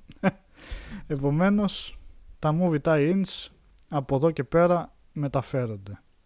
Σαν Shadow, ναι, ναι, άμα έχεις κάτι που βοηθάει στην... Συγγνώμη που είμαι εκτός θέματος, Ναι. γιατί βλέπω, μιλάμε Όχι. εδώ με τον Σαν Shadow, βοηθάει λίγο στην... στους χαρακτήρες. Ε, ναι, ναι, στείλε, γιατί εγώ έχω, όπως έχω πει πολλές φορές, ε, δεν παρακολουθώ τα, μα- τα κόμιξ της Marvel εδώ και αρκετά χρόνια πλέον. Έτσι. Ναι, αυτό σε τι, το Thor τι ήταν, PS3 και 360, ωραία γραφικά βλέπω έχει. Είχε ωραία γραφικά. Ήταν God Ναι. of War φάση, αυτό εννοείται. Ε, έκανε μπαμ έτσι το, το σύστημα μάχες και το όλο στήσιμο και ως εκεί. Όλα αυτά τα παιχνίδια με άμα δείτε σε βαθμολογίες, στη λύθη. όλα στο ίδιο κειμενόντουσαν έτσι. Απλά υπήρχαν, είναι ξεχασμένα στη λύθη πραγματικά. Ήταν για την περίοδο που θα βγει η ταινία. Μετά αυτό, τίποτα. Μετά στα, στα καλάθια, στα μαγαζιά, ξέρετε, το διεύρο και Ναι, αυτά που έχουν στα, εκεί πέρα. στα πεταμένα. wholesale, έτσι. Πάρτε 10 με, με, με το κιλό που τα ζυγίζει και τα Ναι, έπαιρνε.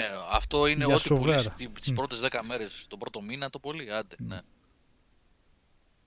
Τα βγάζαν τα λεφτά τους τα παιχνίδια. Ε, τα βγάζαν, ξέρω εγώ. Πουλούσανε πολύ Ε, ρε εσύ, Νίκο αυτά. Μόνο και μόνο από το πουλούν, όνομα. ναι.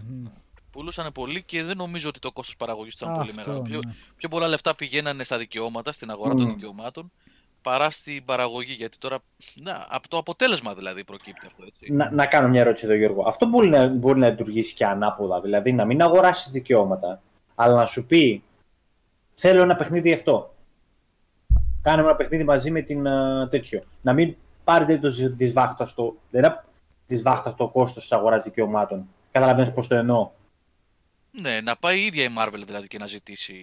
Ναι, Ναι, χωρίς να αυτό σου το το πει κάνει. μόνο για αυτό το Αυτό- πράγμα, χωρίς αγορά δικαιωμάτων. Μα, μα το κάνει τώρα στα κινητά.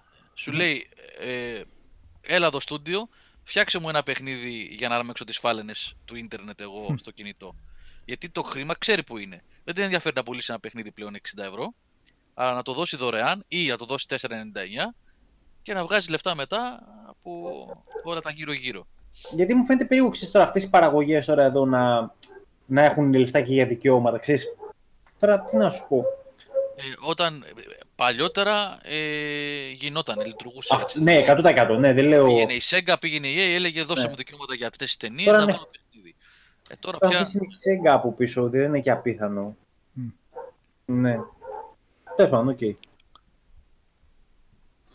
Ε, ναι, πάμε παρακάτω. Ναι, μετά Ναι, τώρα ας έχουμε τελευταίο παιχνίδι Lord of the Rings. Ε, βέβαια και αυτό το είχαμε σχολιάσει λίγο την άλλη φορά. Ε, Το, War... Το είχαμε πει αυτό την τελευταία φορά. Αυτό είναι καλό ε, παιχνιδάκι. νομίζω παιδιά. το War in the North. Lord of the Rings Ναι. War in the North. ε, action παιχνίδι Αυτό με RPG ήταν ένα- στοιχεία. Τίμιο εφταράκι και co-op μάλιστα. Οκ. Οκ, το Ήταν είχαμε πει. καλό RPG Ναι. αυτό και ήταν. Να, επίσης μια απόδειξη το ότι δεν είναι ακριβώς movie tie-in, είναι Ούτε οκ. καν, ναι. Α. Είναι στο είναι στο γενικότερο σύμπαν, ναι. Και Στο στα... σύμπαν, ναι. Ωραίο, ε, ωραίο, ωραίο ήταν αυτό. Ωραίο ήταν Είναι αυτό. απόδειξη επίσης, α- μία- α- επίσης συγγνώμη, μία απόδειξη ότι αν δεν έχουν στο, το μαχαίρι στο λαιμό για να προλάβουν μια ημερομηνία προβολής χ ταινίας, της χ ταινίας, ε, οι developers μπορούν να κάτσουν και να δουλέψουν και να κάνουν καλή δουλίτσα. Το War in the North είναι αυτό, Luke Stam. Να, να σε ντούκι, Νικόλα. ναι, λες, ε. Αλλά Αυτό μόλι το γίνει παιχνίδι. δεκαετία. Ξεπεράσουμε Σε δύο από τα χώρο. Ναι, σωστά. Αυτός στέκεται, και αυτός στέκεται καλά σήμερα άνετα, έτσι. Είναι 360 και PS3 αυτό, αν θυμάμαι καλά. Ναι. Και Παρένθεση. στέκεται... έλα. Το αναφέρει εδώ και ο Γιάννης παραπάνω και λέγαμε και για το MCU. Ναι, βγήκε η είδηση ότι η Natalie Portman θα πάρει το σφυρί από τον Thor στη νέα ταινία, το Thor Love and Thunder που θα βγει το 21. Ο Thor σαν χαρακτήρας βέβαια θα συνεχίζει να υπάρχει στην ταινία, έτσι ο Chris Hemsworth θα είναι μέσα ε, και θα ακολουθεί, θα είναι, θα είναι και αυτός. Τώρα σε τι έκταση θα είναι, αν θα γίνει δευτερεύον χαρακτήρας ο Chris Hemsworth ή όχι, ή πώς θα το πάνε, δεν το γνωρίζουμε ακόμα. Αυτό βέβαια είναι μια τροπή που έχουν πάρει και τα κόμικ, έτσι.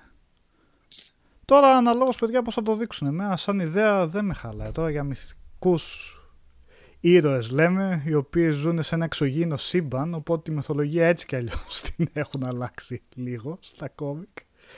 Λίγο σε εισαγωγικά. Ε, θα δείξει πώς θα το χειριστούν. Το... Αυτή είναι η άποψή μου εμένα.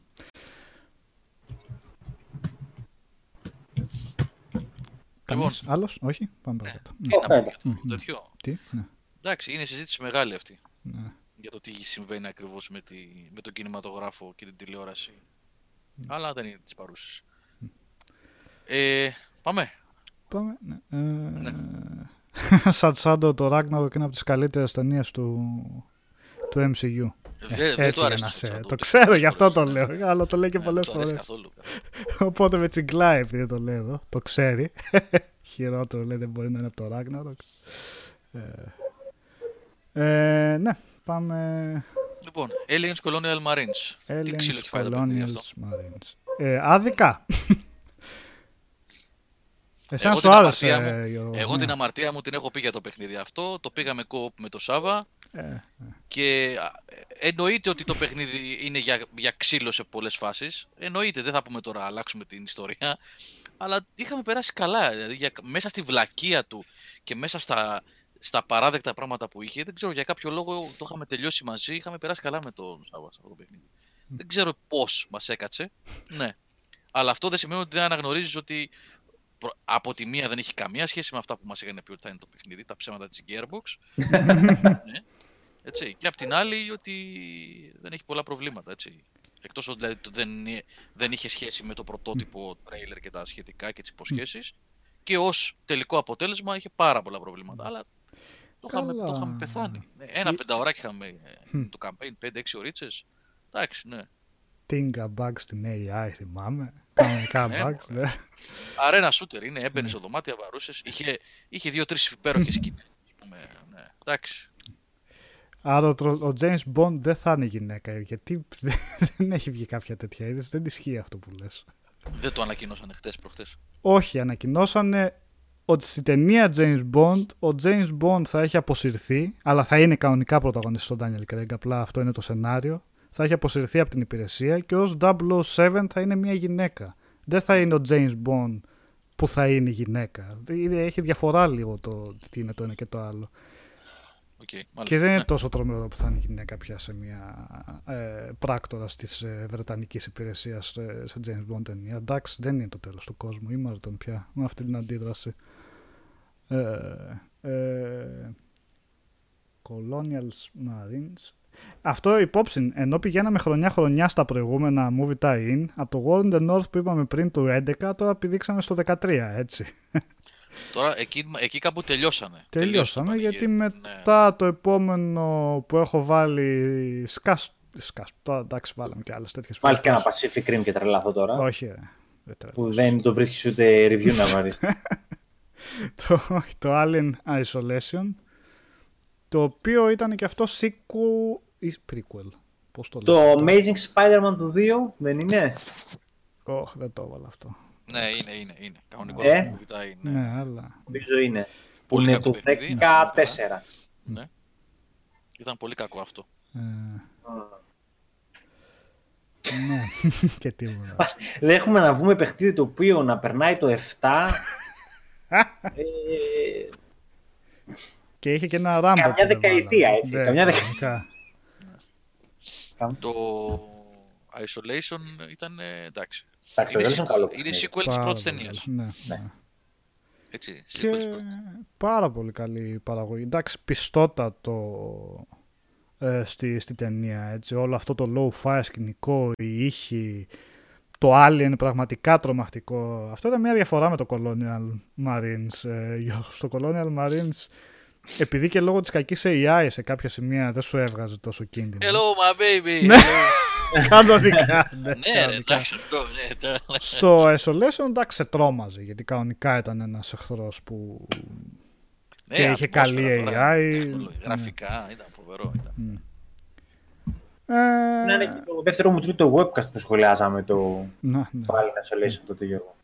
Πολύ πρώτες, πρώτες μέρες. Είχε εντυπωσιάσει το παιχνίδι. Μόνο λίγο τα γραφικούλια του δεν ήταν. ε, ακόμα και την εποχή τότε ήταν λίγο θαμπά. Μόνο αυτό. Αλλά οκ. Δεν έχει κανένα. Δεν το λες τώρα για αρνητικό αυτό φυσικά. Ωραίο. Αυτό είναι top 10 movie tie-in Είναι, game, ναι. έτσι. Ναι, σίγουρα, σίγουρα, σίγουρα.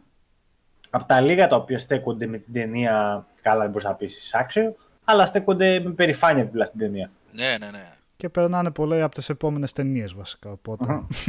Ναι. ε, και μετά έχουμε... Το έχω αυτό, σε αφήσα. Ναι, το έχω σε αφήσα. Το Mad Max.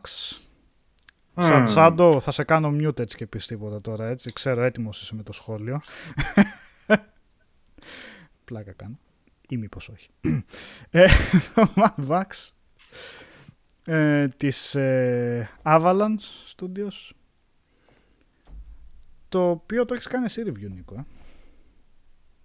Του άρεσε του Νίκο αυτό. έχεις mute το μικρόφωνο Νίκο ε. Ε, εμένα Όχι, λες. μέσα. Ναι. ναι, ναι. Ναι, γιατί ήταν λίγο χαμηλά, δεν είμαι mute. Α, Ναι. οκ, ναι. Μου άρεσε, εντάξει, το είχαμε συζητήσει και πολύ πρόσφατα που κράζουμε την Avalanche γι' αυτό. Μμ. Και λέμε, Ναι, ναι, άμα είχαμε πει ποια είναι τα, τα σφάλματά του. Τώρα, σε σχέση με το πνεύμα της ταινίας, τώρα, οκ, είναι άλλο πράγμα. Δεν έπρεπε να έχει κάτι δωρικό, έτσι, κάτι αμήλυτο, άμα ήταν σχέση με την ταινία, αλλά ήταν πολύ ωραίο. Ε, ωραίο ήταν, ναι. Και ξέρεις, γενικά όσο περνάει ο καιρός, μου λείπει λίγο, θα το ξανά παίζα δηλαδή. Κατάλαβες τι εννοώ. Το οποίο είναι Μμ.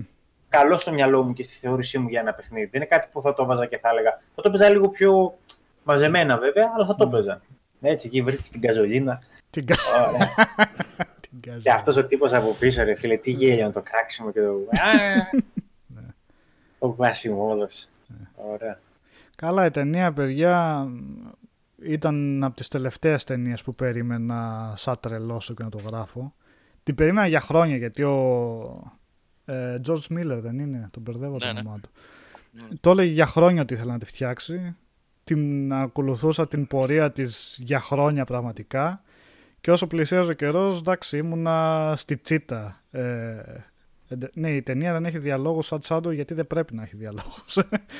ε, και την είχα δει στον γραφό, είχα μείνει με το στόμα ανοιχτό. Ήταν ακριβώς αυτό που περίμενα να δω, ακριβώς αυτό που ήθελα να δω. Κυνηγητά με αυτοκίνητα και δράση ασταμάτητη από την αρχή ως το τέλος με κασκαντέρ κανονικά, αυτοκίνητα κανονικά. Είχε και CGI, CGI εννοείται, αλλά το CGI ήταν βοηθητικό, γιατί κυρίως κάνανε practical effect. Ε, η ταινία ήταν ένας άξιος, άξιος συνεχιστής του Mad Max του 2, γιατί το 3 δυστυχώς δεν ήταν τίποτα, έχανε αρκετά. Αλλά και το Mad Max το 2 και το 4 είναι από τα αγαπημένα μου post-apocalyptic κόσμο, από τους αγαπημένους post-apocalyptic κόσμους που υπάρχουν. Ε, μακάρι κάποια στιγμή να βγάλει και το καινούριο το Mad Max, αν και έχει κάποια μ, θέματα με το στούντιο, κάποια δικαστικά, οπότε ποιος ξέρει. Και η λίστα τελειώνει με Δεν τουλάχιστον... τελειώνει. Τι, τι εννοείς; Έχω εγώ εδώ πέρα 3-4 να σου Α, πω τώρα καινούργια. μισό. Ναι. Ναι, ναι. ναι. Ε, για, α, Επειδή τα είχα κάνει εγώ γι' αυτό, κάποια Αχα. από αυτά. Γι' αυτό, γι' αυτό το λέω. Το Friday 13 και το Tron, ποια έχεις τώρα; Το Friday, the- Friday the 13th. Ως τελευταίο το έχω αυτό. Ως τελευταία παραγωγή για κονσόλα έτσι... Για, για κονσόλες αυτό. Που είχε κάποια standard budget ας πούμε. Το είχαμε κάνει stream αυτό, κάτι είχαμε κάνει. Βέβαια, Ναι, βέβαια. α, πλάκα Κυνηγιόμασταν. Είχαμε χάσει τα γέλια, ναι. Ε, ε, ναι, αυτό. Τρέχαμε δεξιά και σφαζόμασταν αυτό. OK, okay, θα τα αφήσω αν τρέχει αυτό. Οπότε Ασυμμετρικό multiplayer ήταν αυτό. Ναι. Έτσι, και είχαμε γελάσει πολύ όταν είχαμε παίξει το μόνο τέτοιο. Αυτό για την παρέα, δηλαδή για το γέλιο, αυτό είχε, είχε γούστο. Λοιπόν, έχω εδώ πέρα τέσσερα παιχνίδια που είναι, γιατί βλέπετε τελειώσανε, ελάχιστα πλέον. Είπαμε, έχει μεταβεί η βιομηχανία πλέον στα mobile. Τέσσερα πρόσφατα που έχουμε εδώ που μας έχουν έρθει για reviews. Ε, αυτό δεν το λες ακριβώς movie tie-in αλλά OK, okay, είναι το Nickelodeon Kart Racers, βασίζεται σε, ε, στις τηλεοπτικές σειρές του Nickelodeon. Πάμε στα βαριά χαρτιά τώρα. Βαριά, βαριά χαρτιά, ναι. λοιπόν. Ένα είναι αυτό. Μετά έχουμε ένα παιδικό, επίσης βασίζεται σε τηλεοπτική σειρά. Τα είχα κάνει review, εγώ τα παίρνω γιατί τα έβαζα για τη μικρή μου την κόρη να παίζει. Το Pop Patrol on a Roll, που είναι mm. αυτό είναι 2D platformer εντελώς παιδικό, για μικρά, πολύ μικρά παιδιά δηλαδή. Mm. Και άκουσαμε πολλά, να ξέρεις Γιώργο, τα οποία ήταν σε ναι. πιο παιδικές ταινίες, δηλαδή και Ice Age και λοιπά, δεν τα είπαμε. Okay, okay. Για... Ναι, αυτά τα λέω γιατί είναι mm. των τελευταίων χρόνων που δεν βγαίνει πια τίποτα, γι' αυτό το τα λέω Νίκο. Κατάλαβες. Τα αναφέρω γιατί πλέον δεν βγαίνουν, αλλά είναι μόνο αυτά. Λοιπόν, movie tie-in, κανονικότατο movie tie-in όμως, είναι το Dragon's Dawn of the New Riders, που είναι στο How to Train Your Dragon, το, η τρίτη ταινία. Mm-hmm. Έτσι. Το είχε κάνει ο Χρήστος Ολιάπης αυτό το review πριν πόσο καιρό για να δω, το έχω εδώ μπροστά μου. Αυτό είναι ε, φετινό είναι, το Φεβρουάριο. Βγήκε μαζί με την ταινία. Την τρίτη ταινία. Δεν είναι τίποτα ιδιαίτερο. Και τέλος, περσινό παιχνίδι, το οποίο ήταν και έκπληξη για μένα αυτό. Ε, είναι το Hotel Transylvania 3, mm. το οποίο είναι movie time, αλλά είναι πολύ ιδιαίτερο γιατί ουσιαστικά παίρνει τη συνταγή του Pikmin και όχι το κλασικό, το 2D, 3D, action, platform ή οτιδήποτε. Είναι Pikmin με skin ε, Hotel Transylvania. Δεν ήταν τίποτα ιδιαίτερο, μέτριο παιχνίδι ήταν, ως κακό θα έλεγες, αλλά κάνουν μια προσπάθεια τουλάχιστον κάναν μια προσπάθεια να μην είναι μια σούπα, μια από τα ίδια δηλαδή. Αυτά. Και κάπου εκεί τα movie tie-ins μας τέλειωσαν. Αν θέλετε movie tie-ins, μας έχει τρελάνει ας πούμε τώρα ε, το Game of Thrones εκείνο και το mobile παιχνίδι, όπου Πα, ανοίξει ναι. και σε εμάς μας βγαίνουν συνέχεια Google Ads, ναι. στο Game Over, συνέχεια μου βγαίνει. Στο ναι. Facebook, στο YouTube, παντού. Χαμός γίνεται με αυτό. Εντάξει, άμα κάνεις μια αναζήτηση πιστεύω στο, στο App Store ή στο Google Play αυτή τη στιγμή και γράψεις Avengers, γράψεις Marvel, γράψεις όνομα ταινίας ή οτιδήποτε, θα βγάλει πολλά πράγματα. Ναι. Ναι. Ε, οπότε, σαν ιδέα πώς ήταν τα movie tie-ins, μας έχουν χαιρετήσει πρώτα Ναι. Εγώ Βέβαια θα πω, για καλύτερο. Τη... Ναι. ναι. Είναι, από τη μία είναι καλύτερα γιατί έχουν εξαφανιστεί όλες αυτές οι σαβούρες και οι αρπακτές. Mm. Απ' την άλλη, ε, κάποιες ταινίες θα μπορούσαν ε, με την κατάλληλη προσοχή να μας δώσουν ωραία παιχνίδια. Επαναλαμβάνω, ένα endgame, καλή παραγωγή όμως, καλή παραγωγή και όχι ένα παιχνίδι ανάπτυξης 8 και 10 μηνών για να βγει με την ταινία και να εκμεταλλευτεί πωλήσεις θα ήθελα να το έβλεπα. Ένα ωραίο ας πούμε action brawler. Αλλά επαναλαμβάνω, έτσι, αυτό το κενό καλύπτεται με παιχνίδια τύπου Marvel Ultimate Alliance. Μια χαρά παιχνίδι είναι και κλείνει το κενό αυτό. Ε, τελικά, ίσως και να είναι καλύτερα που εξαφανίστηκαν αυτά τα παιχνίδια από τώρα. Ε, καλύτερα να βγαίνουν ε, περιπτώσεις... Ναι. ναι. Φυσικά είναι πολύ προτιμότερο να βγαίνουν ε, περιπτώσεις... Νίκο, από σένα έρχεται η επιστροφή νομίζω. Τι έχω, ηχό. Ναι, ναι. έρχεται ήχος από σένα, από τα ηχεία σου μάλλον. Ναι. ναι. Ε, να βγαίνει περιπτώσεις άλλη ένα Isolation, Mad Max και πάλι με ακούω λίγο Νίκο. Ε, που εμπνέονται από την ταινία αλλά δεν ακολουθούν την, τι, τις ταινίες σε, σε, σε, προγραμματισμό έτσι, στο πότε θα βγουν. Ναι, ναι. Ε, Ιωάννη Ντούμ για τα αφιέρωμα σε racing games που λες αναφέρεσαι στο virtual racing. Είμαι σίγουρος, Γιάννη. Γιάννη, ε, πρώτα απ' όλα, υπάρχουν δύο σημαντικές παράμετροι γι' αυτό. Πρώτα απ' όλα, χρειαζόμαστε τον ε, Χιωτέλη και τον Τζακίρογλου στην παρέα. Δεν είναι δύσκολο. Τον Χιωτέλη είναι φαντάρος τώρα. Ε, όσο περνάει ο καιρός και θα παίρνει περισσότερες άδειες, θα τον βάζουμε, θα τον βρίσκουμε. Ε, και δεύτερον, Σεπτέμβριο δεν θα ξέρουμε τι να πρωτοπαίξουμε και τι να πρωτο... Μμ. Θέλω να πιστεύω, δηλαδή έτσι όπως φαίνονται τα πράγματα. Τα παιχνίδια θα είναι τόσα πολλά από τις 20-25 Αυγούστου και ε, που δεν ξέρω αν θα έχουμε χρόνο για τέτοιες θεματικές εκπομπές. Το καλοκαίρι που πέφτει νέκρα βρίσκουμε ευκαιρία να κάνουμε τέτοια πράγματα. Και ενδεχομένως και την άλλη Δευτέρα που θα είναι το τελευταίο webcast πριν τις διακοπές να κάνουμε κάτι παρόμοιο πάλι. Ε, κάτι θεματικό δηλαδή εννοώ. Τώρα από Σεπτέμβριο πραγματικά δεν Σεπτέμβριο, ξέρω να. τι θα προλαβαίνουμε. Ναι. Στα γρήγορα, άμα θέλεις, άμα θέλετε, γιατί άνοιξα τη λίστα με τις κυκλοφορίες. Ε, Τάσο, ναι. Ε, έχουμε ζητήσει και για το Young Blood, Wolfenstein Young Blood κωδικό και για το Cyber Pilot που είναι το VR spin-off παιχνίδι. Ε, με ενημέρωσαν σήμερα ότι μέσα στη εβδομάδα θα μας στείλουν κωδικό. Ε, αυτό κυκλοφορεί τώρα για την Παρασκευή. Καλά το σωστά το γράφεις, 26 του μήνα. Ε, αν ε, έχουμε περισσότερο, περισσότερους του ενός κωδικούς, γιατί είναι και co-op αυτό, ε, θα κάνουμε και κάποιο stream. Κάτι θα κάνουμε. Κάτι θα κάνουμε. Ε, stream θα γίνει αυτό, σίγουρα. Ναι, ναι, ναι, οπωσδήποτε. Ε, ναι, δεν ξέρω, για movie tie-ins έχει μείνει κάτι να πούμε. Ε, Όχι, κάτι άλλο.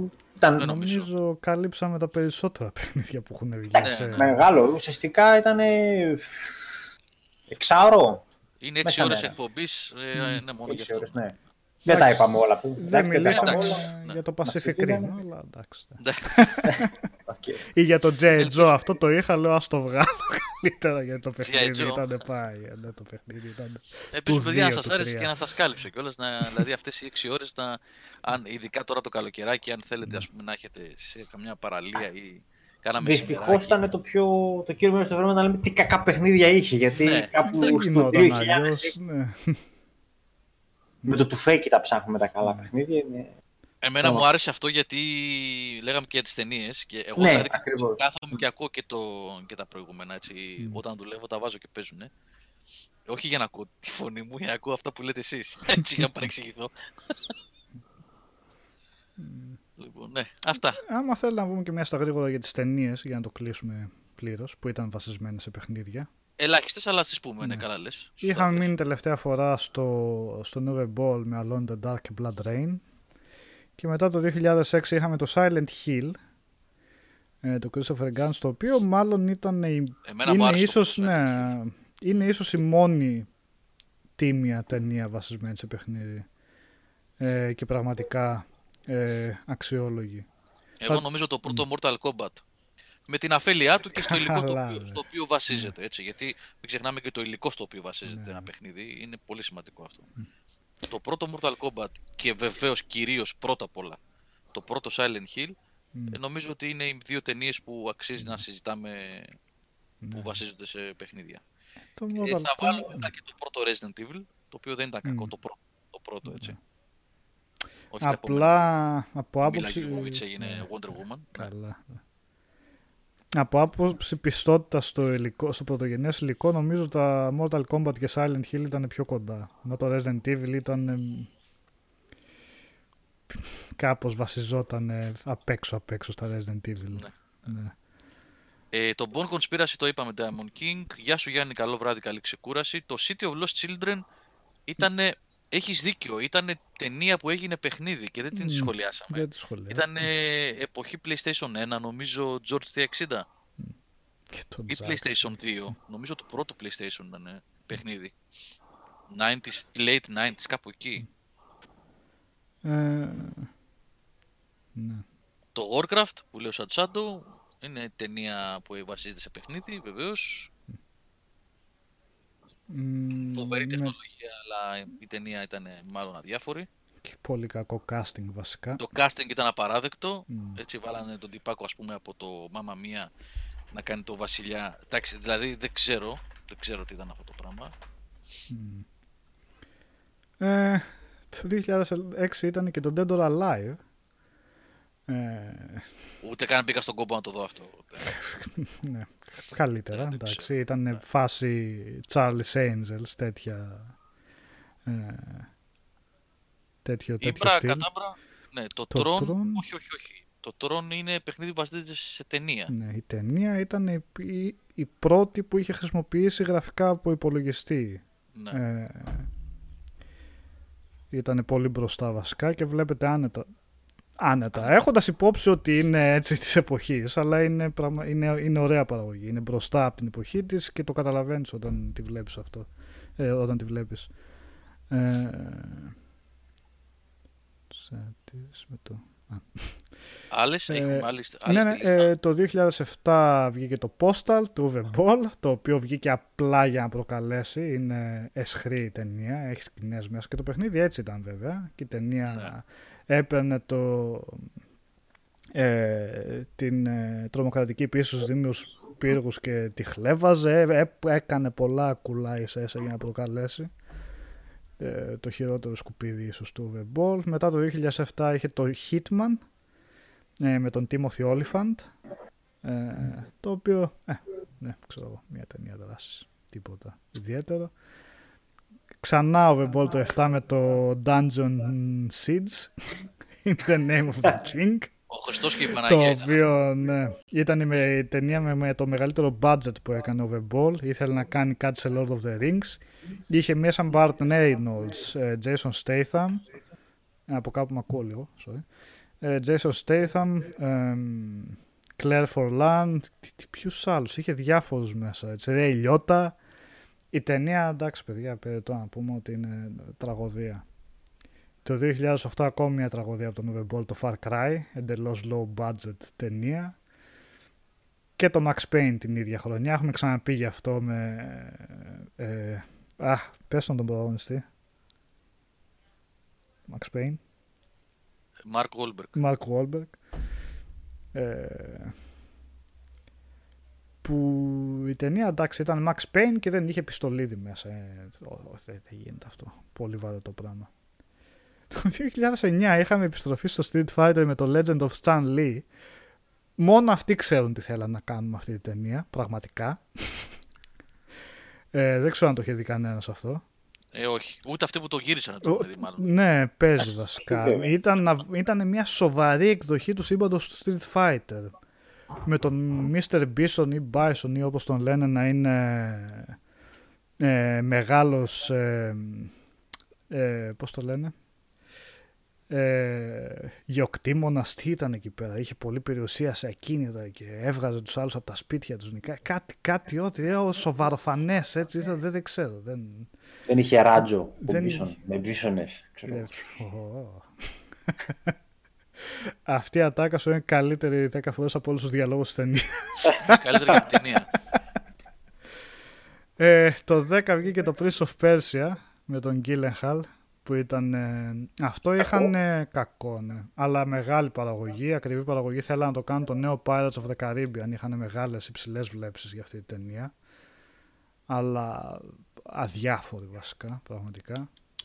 Και ούτε είχε κάνει τη δράση που θα περίμενε κανείς από Prince of Persia. Το 14 μετά είχε το Need for Speed για κάποιο λόγο. Ε, που βέβαια είχε κάτι κασκαντερελίκια με κανονικά αυτοκίνητα που αξίζανε, αλλά μόνο αυτό. Δείτε απλά ένα μοντάζ στο YouTube. Όλο το υπόλοιπο το σενάριο. Έχουμε και εκείνο εκεί το είπες στο το Dragon Ball, το απίθανο. Ε, Αυτό δεν βασίζεται σε παιχνίδι όμως. Ναι, βασικά είναι το άνιμε, ναι, ναι, δεν Ναι, είναι ναι. παιχνίδι. Το οποίο το Επειδή- είχα δει, είχα ξεχάσει την ύπαρξή του. ναι. Με το κακό κούρεμα. βλέπετε. Ναι. Ούτε καλά κούρεματα δεν καταφέρανε να κάνουν στον Dragon Ball. Ε, το 15 ξανά Hitman σε μια εφετζίδικη ταινία Matrix τι θέλα να κάνω ό,τι να είναι. Το 16 το Warcraft που είπαμε. Άλλο μεγάλο στοίχημα μπας και βγει αξιόλογη ταινία σε, βασισμένη σε παιχνίδια έτσι. Το Warcraft. Έλα μου, ντε, ούτε αυτό δεν καταφέρανε καλά. Ρε. Τόσα... Ναι, υπήρχε και το Tekken PSX Lover, αυτό και αυτό αν πέρασε στα παρατήρητο. Ε, το Assassin's Creed του 16 αυτό το έχω δει ακόμα. Το έχετε δει; Γιώργο, εσύ πρέπει να το έχεις δει. Ε, Ναι, το έχω δει. Δεν είναι. Με... Ε, σοβαρή ταινία με την έννοια της μεγάλης παραγωγής και των ηθοποιών. Ε, το σενάριο ό,τι να είναι. Το Animus, ε, πώς λέγεται, ό,τι να είναι. Ήταν Κάτι κάτι. πλοκάμια δεν μπαίνανε μέσα κάτι του πλοκάμια, κάτι. ναι, ναι, ναι. ναι, ναι, με τον Τόσο Μάικλ άντεξε. Φασμπέντερ ήταν. Λόγω μόνο Φασμπέντερ, με τον Φασμπέντερ ήταν. Και Τίποτα. Jeremy Irons πάλι και εδώ έτσι που λέγαμε. ε, οι fans το βρήκαν αξιόλογο το Warcraft, άσχετα αν η κριτική το σταύρωσαν. Οι fans το κατακρεούργησαν βασικά. Είδα σε πολλά forums και Ναι, τέτοια. νομίζω και εγώ ότι οι fans είναι που το έσκισαν το Ναι. περισσότερο. Ναι. Ε, γιατί κάναν βεβιασμένα, δείξανε πολλά πράγματα. Εντάξει, είπα κατάμπρα, δεν ξέρω, μπορεί να... Δεν αμφιβάλλω ότι υπήρχαν και fans που τους άρεσε, οκ. Ε, μετά το 18 είχαμε το Tomb Raider, το οποίο αν και το casting ήταν καλό με τη Alicia Vikander, σαν πολύ μονόχνοτο, πολύ βαρετό, πολύ κοινότυπο. Παιδιά, εγώ λυπάμαι, δεν- λυπάμαι για αυτό που θα πω. Δεν είναι, δεν είναι ωραίο, αλλά εγώ δεν άντεξα στα 20 λεπτά την έκλεισα την ταινία αυτή. Ε, γιατί δεν είναι ωραία, αφού η ταινία ήταν... ε, Ξεκινούσε με Όχι, το κούριο Το στην λέω, πόλη. το λέω γιατί κανονικά πρέπει να τη δεις την ταινία Ε, για να ναι. εκφέρεις άποψη. Εντάξει, δεν μπορείς να πεις. Δεν είδα παρακάτω. Δεν, δεν. Και αυτή η σοβαροφανής δεν ήθελα να έχει φανταστικά στοιχεία. Για ποιο λόγο ρε, να πάρει. Ταινίες βασισμένες σε παιχνίδια βγαίνανε έτσι και θέλανε σαν το Street Fighter να πούμε να το κάνουν προσγειωμένο. Η, η κατάρα του Batman Begins έτσι. Να μην έχει μέσα λες και τι θα γίνει Ναι, με τα ναι, φανταστικά στοιχεία. Ε, τους βολεύει κιόλας γιατί είναι και πιο φθηνές παραγωγές. Μα πήγαινε πάλι σε νησί, είχε τα CGI και αυτά, αντί να ξοδεύανε σε χαζοπαγίδες. Τέλος πάντων, ναι. Ας τα κάνουν έτσι, ας τα κάνουν και να τα βλέπουν μόνοι τους ρε εσύ, Νικόλα. Μμ. Δεν υπάρχει πρόβλημα. ας τα κάνουν ρεαλιστικά. Ναι, Μα λοιπόν. μόνοι τους τα Ας βλέπουν. τα αλλάζουν ναι. πολύ από τα παιχνίδια. Γιατί αυτό είναι πραγματικά case study, έτσι. Μμ. Το παίρνεις δηλαδή, δίνεις τα λεφτά να αγοράσεις ένα IP, ένα intellectual property, το οποίο είναι, ας πούμε, στην προκειμένη τώρα περίπτωση είναι ένα video game.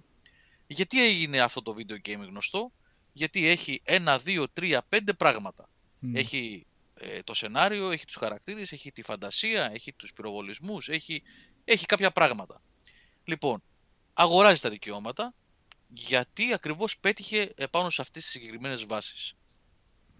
Και το παίρνεις και αντί να πάρεις αυτές τις βάσεις επάνω για τις οποίες έγινε διάσημο και επιτυχημένο το συγκεκριμένο IP, τις αλλάζεις για να τις φέρεις σε κάποια συγκεκριμένα μέτρα και σταθμά που είναι, θεωρείς εσύ ως παραγωγός, σκηνοθέτης κλπ. κλπ ότι είναι κατάλληλα για τον κινηματογράφο. Ε, δεν γίνεται ρε φίλε. Δεν υπάρχει νόημα σε αυτό που κάνουν Μμ. και γι' αυτό τα αποτελέσματα είναι αυτά που βλέπουμε. Γι' αυτό μετά το 2018 ξανά βγήκε το Rampage που ήταν πιστότατο στο παιχνίδι. Και τώρα θα κάνουν και Space Invaders, θα κάνουν και Φα- Tetris, θα κάνουν. Ναι, δεν ξέρω και εγώ τι. Space Παίξε καλά το Invaders θα Rampage. βγει, έτσι. Παίξε τε- καλά το Rampage. ναι. Τι; Παίξε. Τα παιδικά μου χρόνια είναι το Ναι. Rampage. Έχω, έχω τερματίσει τόσο. Να, δεις την ταινία. Δε, τα Τι σπα- διάολο Να έδειξε και πούμε το για, τόσες για το φορές. Pixels, έτσι, το Pixels το οποίο Μμ. δεν ξέρω ποιος είχε αυτή την ιδέα, ας πούμε. Πραγματικά, γιατί ουσιαστικά είναι, το Pixels είναι video game ε, ταινία, είναι ταινία που βασίζεται σε video games, επί της Ναι. ουσίας, δεν είναι κάτι άλλο. Δεν βασίζεται σε ένα, βασίζεται στα ε, πιο διάσημα πρώτα video games, έτσι, το δεκαετίες 70 και 80. Τι ήταν πάλι αυτό; ναι, δεν ξέρω τι, τι σκέφτονται. Ναι. Ίσως τελικά να μην γίνονται τα video games, να μην μπορούν να γίνουν ταινία. Δεν μπορούν. Ε, Και- δε, μα δεν, αυτό έχει αποδειχτεί ότι δεν... Ξανά και ξανά. Τώρα λένε, είναι, φαίνεται ότι θα βγει το Uncharted. Το Uncharted, ας πούμε, είναι μια ταινία η οποία είναι αχρίαστη. Γιατί σε, στο παιχνίδι μας έβαλε σε παρόμοιο κόσμο με Indiana Jones, αλλά στα παιχνίδια, σαν ταινία να βγει για να προσφέρει τι, αφού υπάρχουν τέτοιες ταινίες. Ξέρεις τι θα ήδη μπορούσε πάρα να γίνει πολύ ωραία καλές. ταινία; Και θα μπορούσε και το παιδεύουν χρόνια τώρα και δεν ξέρω αν θα το καταφέρουν ποτέ. Το σύμπαν Halo μπορεί να γίνει πάρα πολύ ωραία ταινία ή πολύ ωραία Ναι. τηλεοπτική σειρά. Με budget, με λεφτά, με καλό τιμονιέρι θα μπορούσε να γίνει κάτι πάρα πολύ ωραίο. Μμμ. Αλλά εντάξει. Το Halo όμως έχει τη δικό του σενάριο, τη δικιά του υπόθεση, κάτι ξεχωριστό σε sci-fi. Το Uncharted όμως είναι ουσιαστικά το Indiana Jones, έτσι. Ε, εξαιρετικά παιχνίδια και ο χαρακτήρας μου άρεσε πολύ, αλλά εννοείται ότι καταλαβαίνουμε ότι είναι ότι θέλουν να κάνουν αυτό το πράγμα. Επομένως να μεταφέρεις πάλι σε ταινία είναι λίγο σαν τον Grand Theft Auto, αν λες να το κάνεις ταινία. Να κάνεις τι ακριβώς ταινία από τον Grand Theft Ναι. Auto. Το Mass Effect υπάρχει που λέει ο Low Fiber. και λέγεται Deep Space Nine και λέγεται Babylon 5, λέγεται Star Trek. Γενικά δεν χρειάζεται να το γυρίσουν. Άστο, low. ναι, υπάρχει. Υπάρχουν πολλά εκεί έξω που ναι. πάνω στα οποία βασίστηκε το Mass Effect. Και το Gears λένε ότι θα κάνουν μια πάλι ακούγεται και το Twisted Metal που ανέφερα παραπάνω άλλο τρόλ. Αλλά παιδιά αυτές οι ταινίες ακούγονται γενικά πόσες φορές έχουν ακουστεί για μεταφορές παιχνιδιών που στο τέλος δεν έχουν ε, πάει πουθενά και δεν έχει γυριστεί ποτέ, δεν έχουν γυριστεί ένα σώρο ταινίες που είχαν ανακοινωθεί και για σίγουρα κιόλας είχαν ανακοινωθεί. Κάποια περίοδο μας είχαν πρίξει και με το Kane and Lynch, έτσι. Με Jamie Foxx και Bruce Willis yeah. και αφήσεις είχαν βγει και τέτοια. Ακυρώθηκε κάπου έτσι, στα μουλοχτά. Ε, το... Ο Γκάιν Άμον γράφει για το Wreck-It Ralph. Ε, mm. Το πρώτο Wreck-It Ralph έχεις, δείξω, έχεις δίκιο Κάιν, συγγνώμη. Είναι πάρα πολύ ωραίο. Το δεύτερο δεν βλέπετε. Το δεύτερο, παιδιά, ήταν τεράστια απογοήτευση. Το είδα πριν από μερικούς μήνες. Τεράστια απογοήτευση. Πολύ κακό. Το πρώτο όμως ήταν πραγματικά αποκάλυψη. Πανέξυπνη ταινία. Το πρώτο mm.